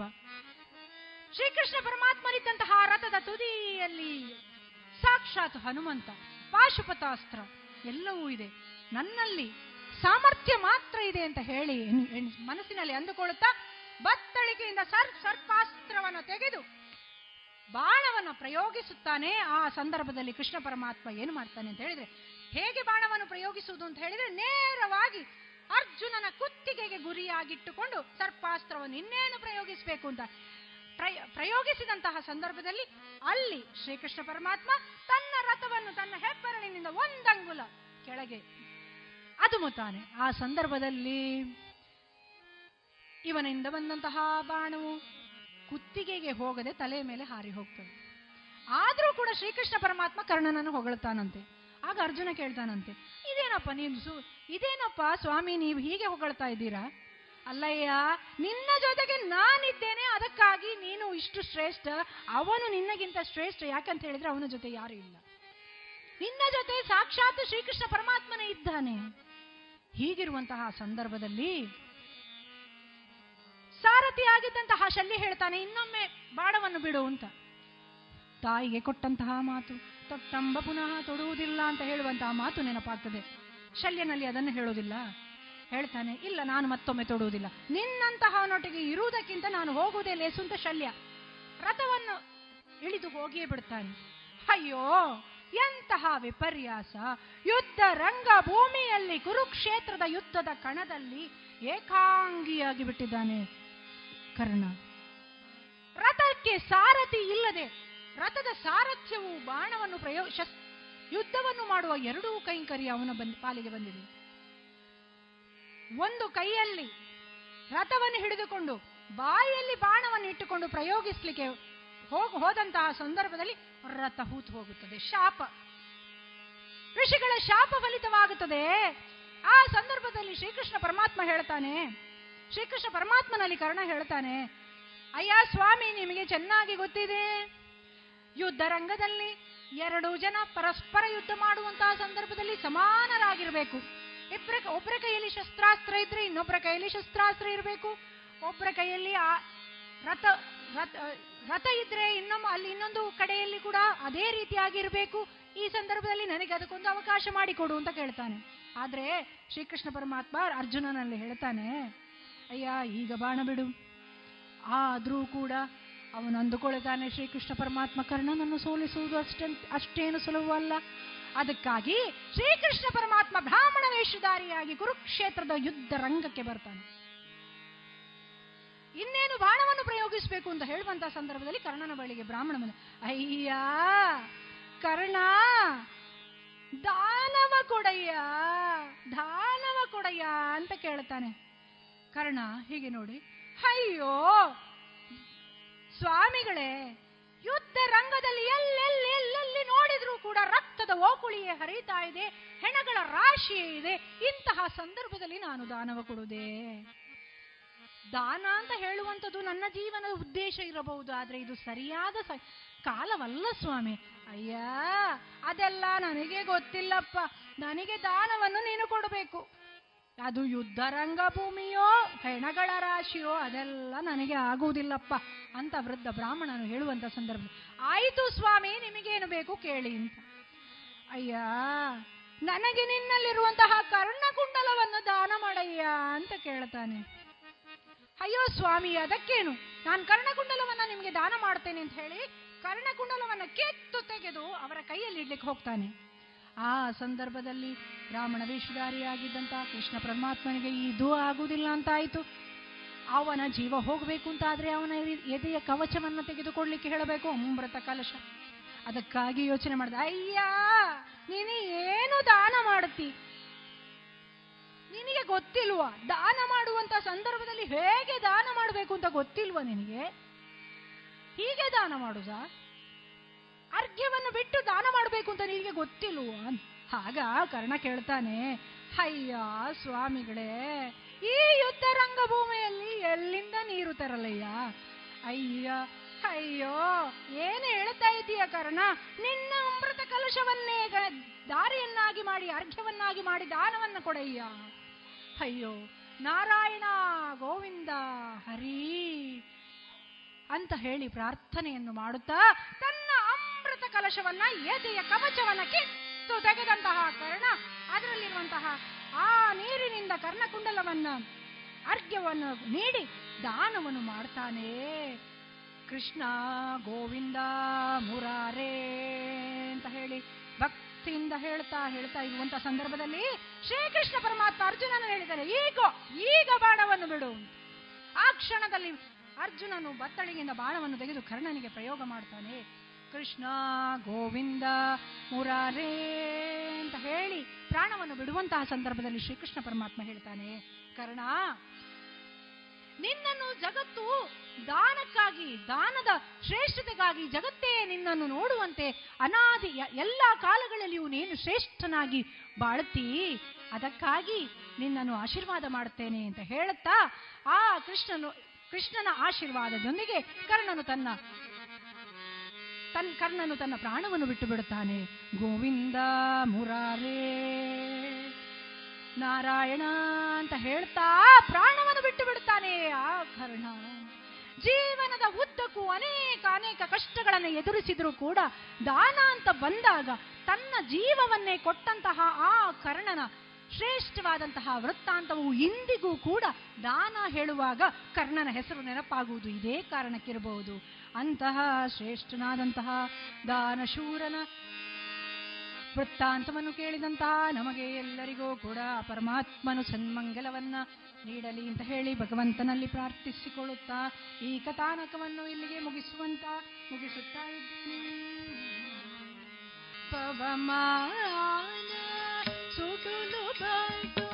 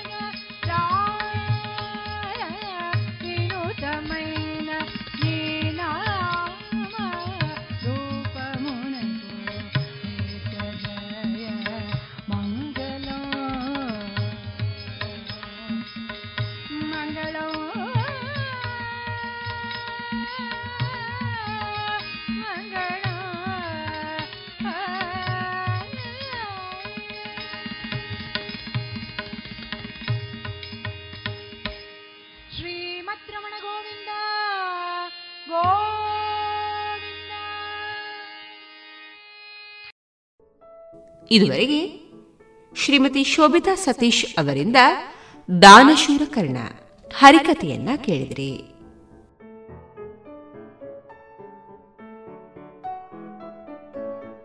ಇನ್ನೀಗ ಮಧುರ ಗಾನ ಪ್ರಸಾರವಾಗಲಿದೆ.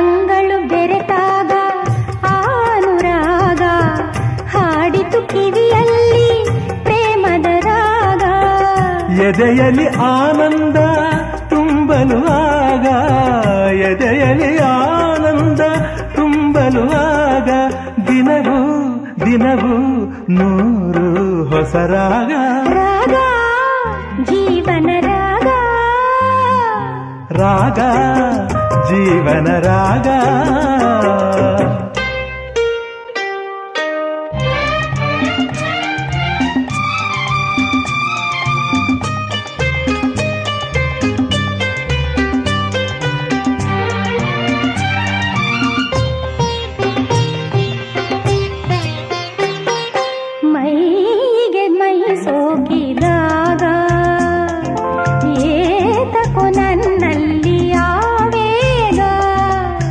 ಆಸೆಯ ಬಾನಾಡಿ ಬಾನಿಗೆ ಜಿಗಿದಾಗ ಆಸೆಯ ಬಾನಾಡಿ ಬಾನಿಗೆ ಜಿಗಿದಾಗ ಸೇರುವ ಕಾತರ ಮೂಡಿತು ಬೇಗ ಮೈಗೆ ಮೈ ಸೋಕಿದಾಗ ಏತಕು ನನ್ನಲ್ಲಿ ಆವೇಗ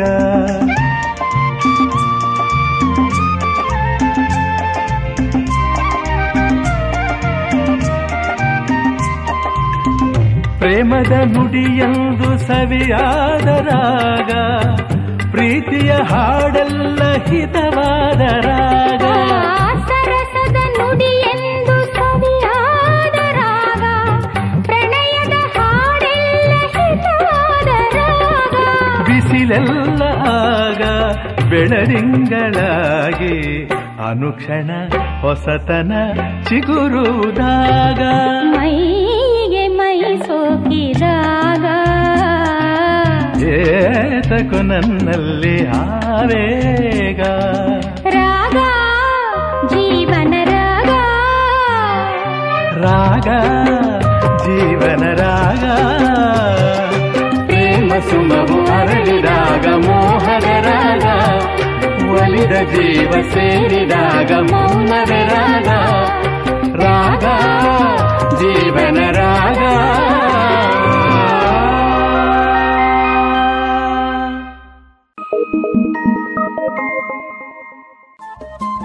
ರೇಡಿಯೋ ಪಾಂಚಜನ್ಯ ತೊಂಬತ್ತು ಬಿಂದು ಎಂಟು ಎಫ್ಎಂ ಸಮುದಾಯ ಬಾನುಲಿ ಕೇಂದ್ರ ಪುತ್ತೂರು. ಇದು ಜೀವ ಜೀವದ ಸ್ವರ ಸಂಚಾರ.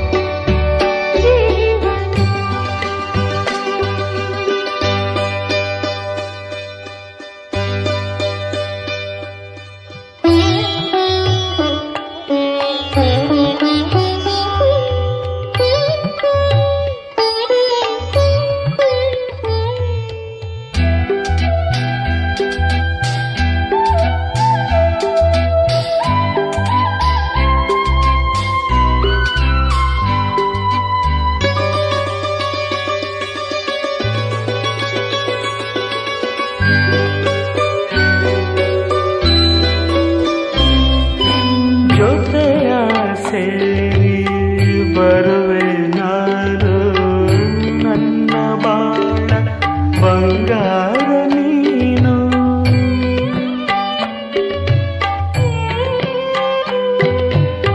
ಬೆಳಕು ನೀನು ಕಿರಣ ನಾನು ನಿನ್ನ ಕೂಡಿ ಹೊಂದಿಸಿಯ ಬಾಳು ನಿನಗೆ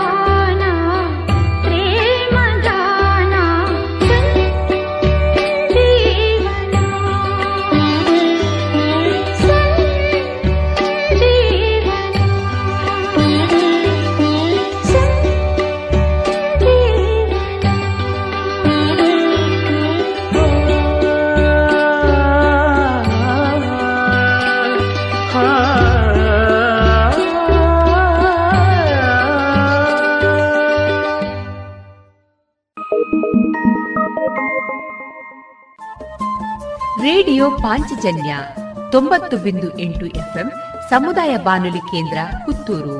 ಇದು ಜೀವ ಜೀವದ ಸ್ವರ ಸಂಚಾರ.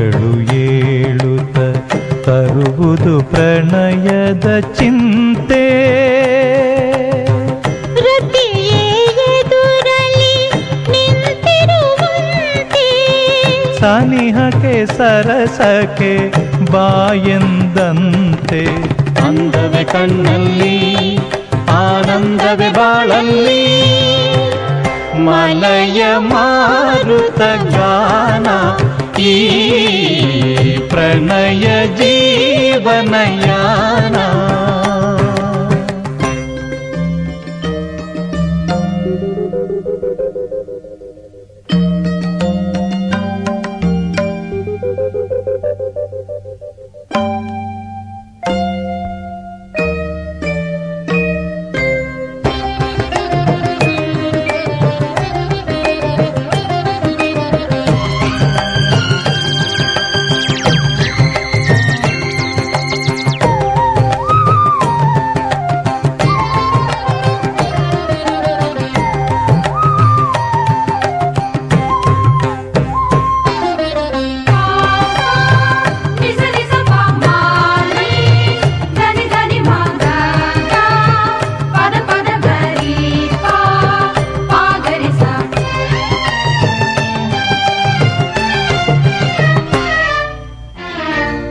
ವಿನ ಬಲೆಯಲ್ಲಿ ಸೆರೆಯಾಗಿರಲು ಮೌನವು ಸಂಗೀತದಂತೆ ಸರಿಗಮ ಮಮಗ ಮಬದನಿ ನಿನಿದ ಪದನಿ ಸ ಸಸನಿ ದನಿ ಸರಿ ರಿರಿದ ನಿದ ಪದ ಪಮಗರಿ ರಿಗಮ ಪದನಿ ಸ ರಿಗಮ ಪದನಿ ಸ ಸನಿ ದನಿ ದ ಪದನಿ ಸ.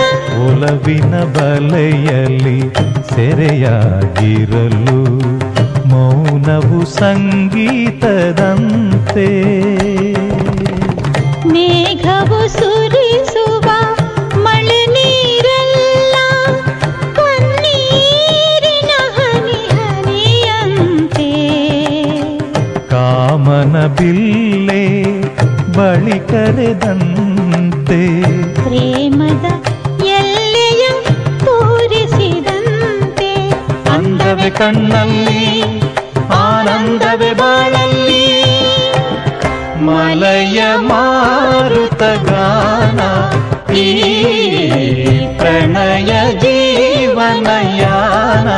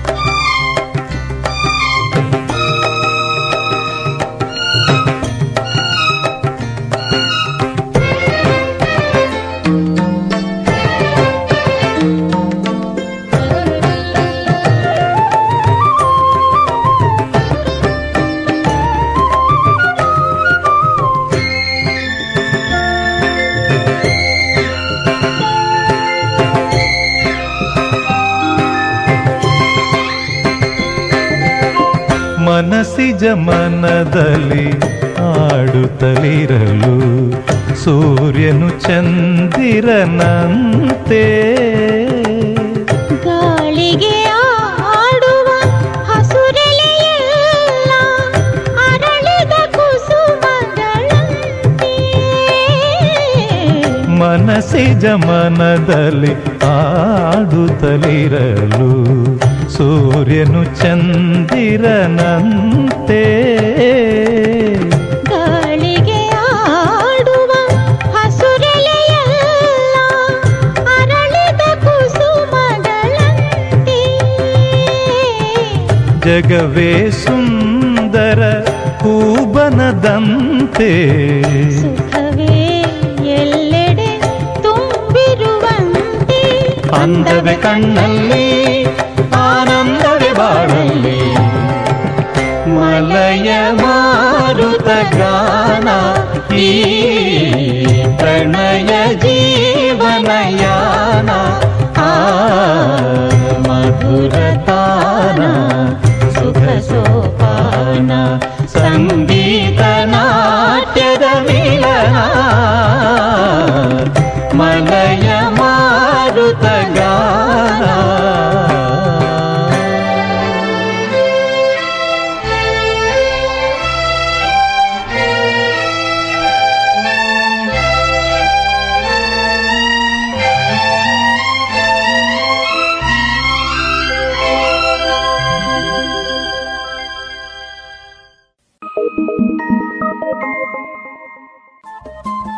ರೇಡಿಯೋ ಪಾಂಚಜನ್ಯ ತೊಂಬತ್ತು ಬಿಂದು ಎಂಟು ಎಫ್ಎಂ ಸಮುದಾಯ ಬಾನುಲಿ ಕೇಂದ್ರ ಪುತ್ತೂರು. ಇದು ಜೀವ ಜೀವದ ಸ್ವರ ಸಂಚಾರ.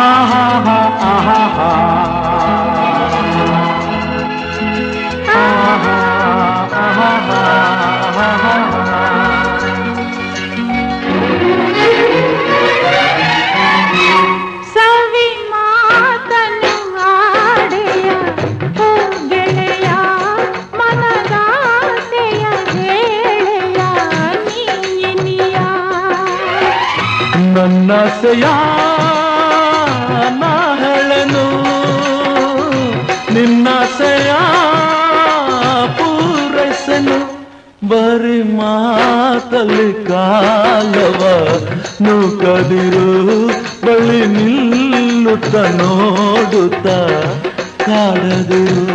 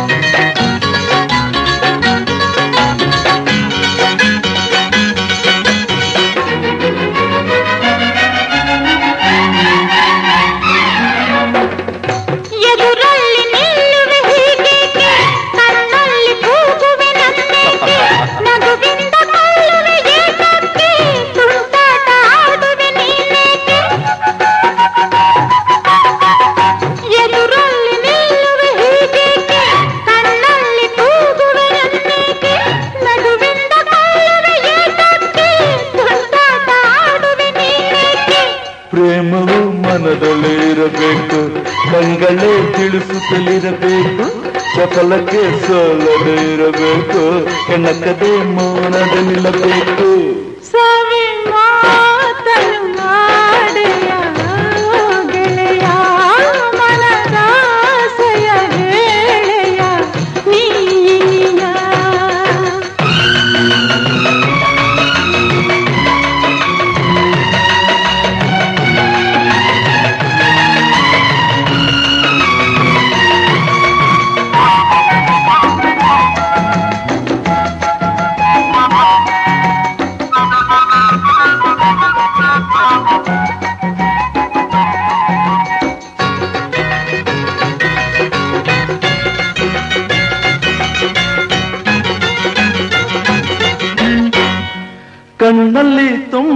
ಸೊಗಸಲ್ಲ ಮನದಲ್ಲಿ ಆಡುವ ದಿನವೆಲ್ಲ, ಕನಸಲ್ಲಿ ಹಾಡುವ ಇರುಳೆಲ್ಲ, ಹೀಗೇಕೆ ಕಾಡುವ ಹಗಲೆಲ್ಲ. ಆ ಕಣ್ಣಲ್ಲಿ ತುಂಬಿದ ಸೊಗಸಲ್ಲ ಮನದಲ್ಲಿ ಆಡುವ ದಿನವೆಲ್ಲ, ಕನಸಲ್ಲಿ ಹಾಡುವ ಇರುಳೆಲ್ಲ, ಹೀಗೇಕೆ ಕಾಡುವ ಹಗಲೆಲ್ಲ. ಪ್ರೇಮದ ರೀತಿಯ ಇದು ತಾನೆ, ಪ್ರಣಯದ ದಾರಿಯ ಇದು ತಾನೆ, ಒಲವಿನ ನುಡಿಗಳು ಸವಿತಾನೆ, ಸುಖವನ್ನು ಕೊಡದಿರ ನನ್ನಾನೆ. ಬರಿ ಮಾತಲೆ ಕಾಲವನ್ನು ಕದುರು ಬಲೆ ನಿಲ್ಲುತ್ತ ನೋಡುತ್ತ ಕಾಡದಿರು.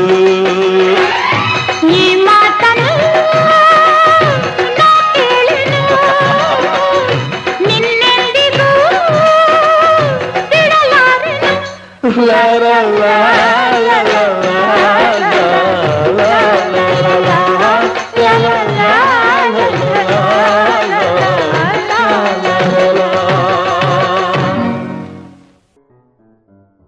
ಇದುವರೆಗೆ ಮಧುರ ಗಾನ ಪ್ರಸಾರವಾಯಿತು.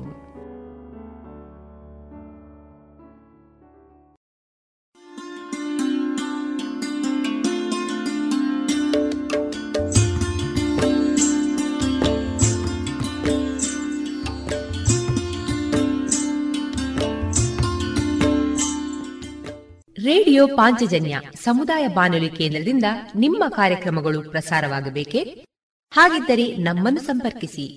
ನಮ್ಮ ದೂರವಾಣಿ ಸಂಖ್ಯೆ ಸೊನ್ನೆ ಎಂಟು ಎರಡು ಐದು ಒಂದು ಎರಡು ಒಂಬತ್ತು ಎಂಟು ನಾಲ್ಕು ಒಂಬತ್ತು ಒಂಬತ್ತು.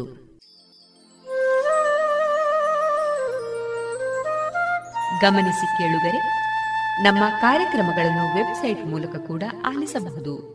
ನಮ್ಮ ವೆಬ್ಸೈಟ್ ವಿಳಾಸ W W W dot radio Panchajanya dot com. ಇಲ್ಲಿ ಆರ್ಕೈವ್ಸ್ನ ಭಾಗಕ್ಕೆ ಹೋಗಿ ಕ್ಲಿಕ್ ಮಾಡಿದರೆ ಹಳೆ ಕಾರ್ಯಕ್ರಮಗಳನ್ನು ಕೂಡ ಆಲಿಸಬಹುದು. ಜೊತೆಗೆ ನಮ್ಮ ಪ್ರಸಾರವನ್ನು ಆಪ್ ಮೂಲಕವೂ ಕೇಳಬಹುದು. ಪ್ಲೇಸ್ಟೋರ್ನಲ್ಲಿ ಪಾಂಚಜನ್ಯ ಸರ್ಚ್ ಮಾಡಿ ಡೌನ್ಲೋಡ್ ಮಾಡಿಕೊಂಡು ತಮ್ಮ ಮೊಬೈಲ್ಗಳಿಗೆ ಇನ್ಸ್ಟಾಲ್ ಮಾಡಿದರೆ ರೇಡಿಯೋ ಪ್ರಸಾರದ ಕಾರ್ಯಕ್ರಮವನ್ನು ನೀವು ಆಲಿಸಬಹುದು. ನಮ್ಮ ಪ್ರಸಾರದ ಬಗೆಗೆ ನಿಮ್ಮ ಅಭಿಪ್ರಾಯಗಳನ್ನು ಹಂಚಿಕೊಳ್ಳಲು ನಮ್ಮ ವಿಳಾಸ ರೇಡಿಯೋ ಪಾಂಚಜನ್ಯ ತೊಂಬತ್ತು ಬಿಂದು ಎಂಟು ಎಫ್ಎಂ ಸಮುದಾಯ ಬಾನುಲಿ ಕೇಂದ್ರ, ನೆಹರು ನಗರ, ಪುತ್ತೂರು. ನಮ್ಮ ದೂರವಾಣಿ ಸಂಖ್ಯೆ ಸೊನ್ನೆ ಎಂಟು ಎರಡು ಐದು ಒಂದು ಎರಡು ಒಂಬತ್ತು ಎಂಟು ನಾಲ್ಕು ಒಂಬತ್ತು ಒಂಬತ್ತು. ಇಮೇಲ್ ವಿಳಾಸ radio Panchajanya at Gmail dot com. ನಮ್ಮ ವಿಳಾಸ ಮತ್ತೊಮ್ಮೆ ರೇಡಿಯೋ ಪಾಂಚಜನ್ಯ ತೊಂಬತ್ತು ಬಿಂದು ಎಂಟು ಎಫ್ಎಂ ಸಮುದಾಯ ಬಾನುಲಿ ಕೇಂದ್ರ, ನೆಹರು ನಗರ, ಪುತ್ತೂರು. ನಮ್ಮ ದೂರವಾಣಿ ಸಂಖ್ಯೆ ಸೊನ್ನೆ ಎಂಟು ಎರಡು ಐದು ಒಂದು ಎರಡು ಒಂಬತ್ತು ಎಂಟು ನಾಲ್ಕು ಒಂಬತ್ತು ಒಂಬತ್ತು. ಇಲ್ಲಿಗೆ ಈ ಹೊತ್ತಿನ ಪ್ರಸಾರ ಕಾರ್ಯಕ್ರಮವನ್ನ ಮುಕ್ತಾಯಗೊಳಿಸುತ್ತಿದ್ದೇವೆ. ಆತ್ಮೀಯ ಕೇಳುಗರಿಗೆಲ್ಲ ರೇಡಿಯೋ ಪಾಂಚಜನ್ಯದ ಬಳಗದ ಪರವಾಗಿ ನಾನು ತೇಜಸ್ವಿ ರಾಜೇಶ್ ಮಾಡುವ ಅನಂತ ವಂದನೆಗಳು.